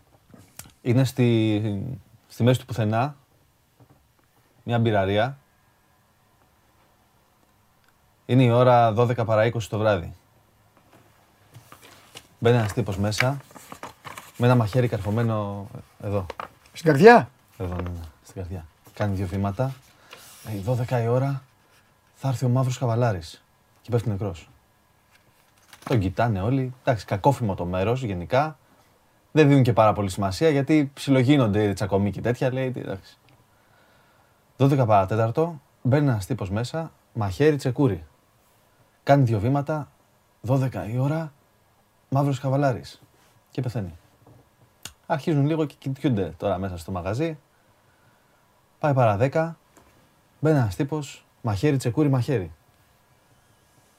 Λέει 12, μαύρος και πεθαίνει. Έχουν τρελαθεί όλοι, έχουν αρχίσει και υδρώνουν. Φτάνει παρά πέντε η ώρα. Σκάει μύτα απ' έξω ένας τύπος πάνω σε ένα κατάμαυρο άλογο. Μαύρο καπέλο, μαύρα γυαλιά, μαύρη καπαρτίνα, μαύρες μπότες, μαύρα γάντια, όλα κατάμαυρα. Κλωτσάει την πόρτα, μπαίνει μέσα, πάει στο μπαρ, βάλει μου να πιω. Δεν υπάρχει περίπτωση να πληρώσω. Ναι, ναι, του λέει εννοείται, εννοείται, δικά μας. Του δίνει, κρακ, το κατεβάζει. Κάνει έτσι, βλέπει πέντε νταγλαράδες καθούσαν. Φέρτε μου τα πορτοφόλια σας. Ναι, ναι, ναι, εννοείται, ό,τι θες, ό,τι θες, τα δίνουν τα πορτοφόλια. Ξαναπάει στο μπαρ, βάλει μου ένα πιο πάλι, δεν υπάρχει περίπτωση να πληρώσω. Εννοείται, του λέει, ό,τι θες από εμάς, από το μαγαζί. Κατεβάζει έτσι, κοιτά το ρολόι του, πήγε 12 παρα 2. Πάω να φύγω γιατί θα έρθει και ο μαύρος καβαλάρης.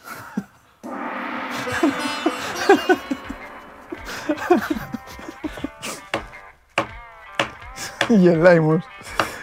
Δεν μπορώ ρε παιδιά. Ρε παιδιά τι τραβάμε. Λοιπόν, παιδιά. Περάστε ένα όμορφο τρίμερο. Κάντε πράγματα όμορφα με τις γυναίκες σας, με τους άντρες σας, οι κυρίες, του αμπατζή, τα υπόλοιπα, με όλοι ό,τι θέλετε τέλος πάντων. Ε, και Δευτέρα θα τα πούμε. Εντάξει, και με τους γονείς σας πάνω απ' όλα. Συζητάτε με τους γονείς σας. Άντε, περάστε καλά. και φάτε. Οκ. Όλα τα υπόλοιπα είναι τρίχες κατσαρές για να, για να περνάει η ώρα. Φιλιά πολλά, να περνάτε καλά. Μείνετε στο Sport 24 όλο το τριήμερο να τα μάθετε όλα από πρώτο χέρι. Σας περιμένω όλους υγιείς και δυνατούς. Εδώ θα πάρω απουσίες 12 το μεσημέρι. Φιλιά πολλά. Γεια σας.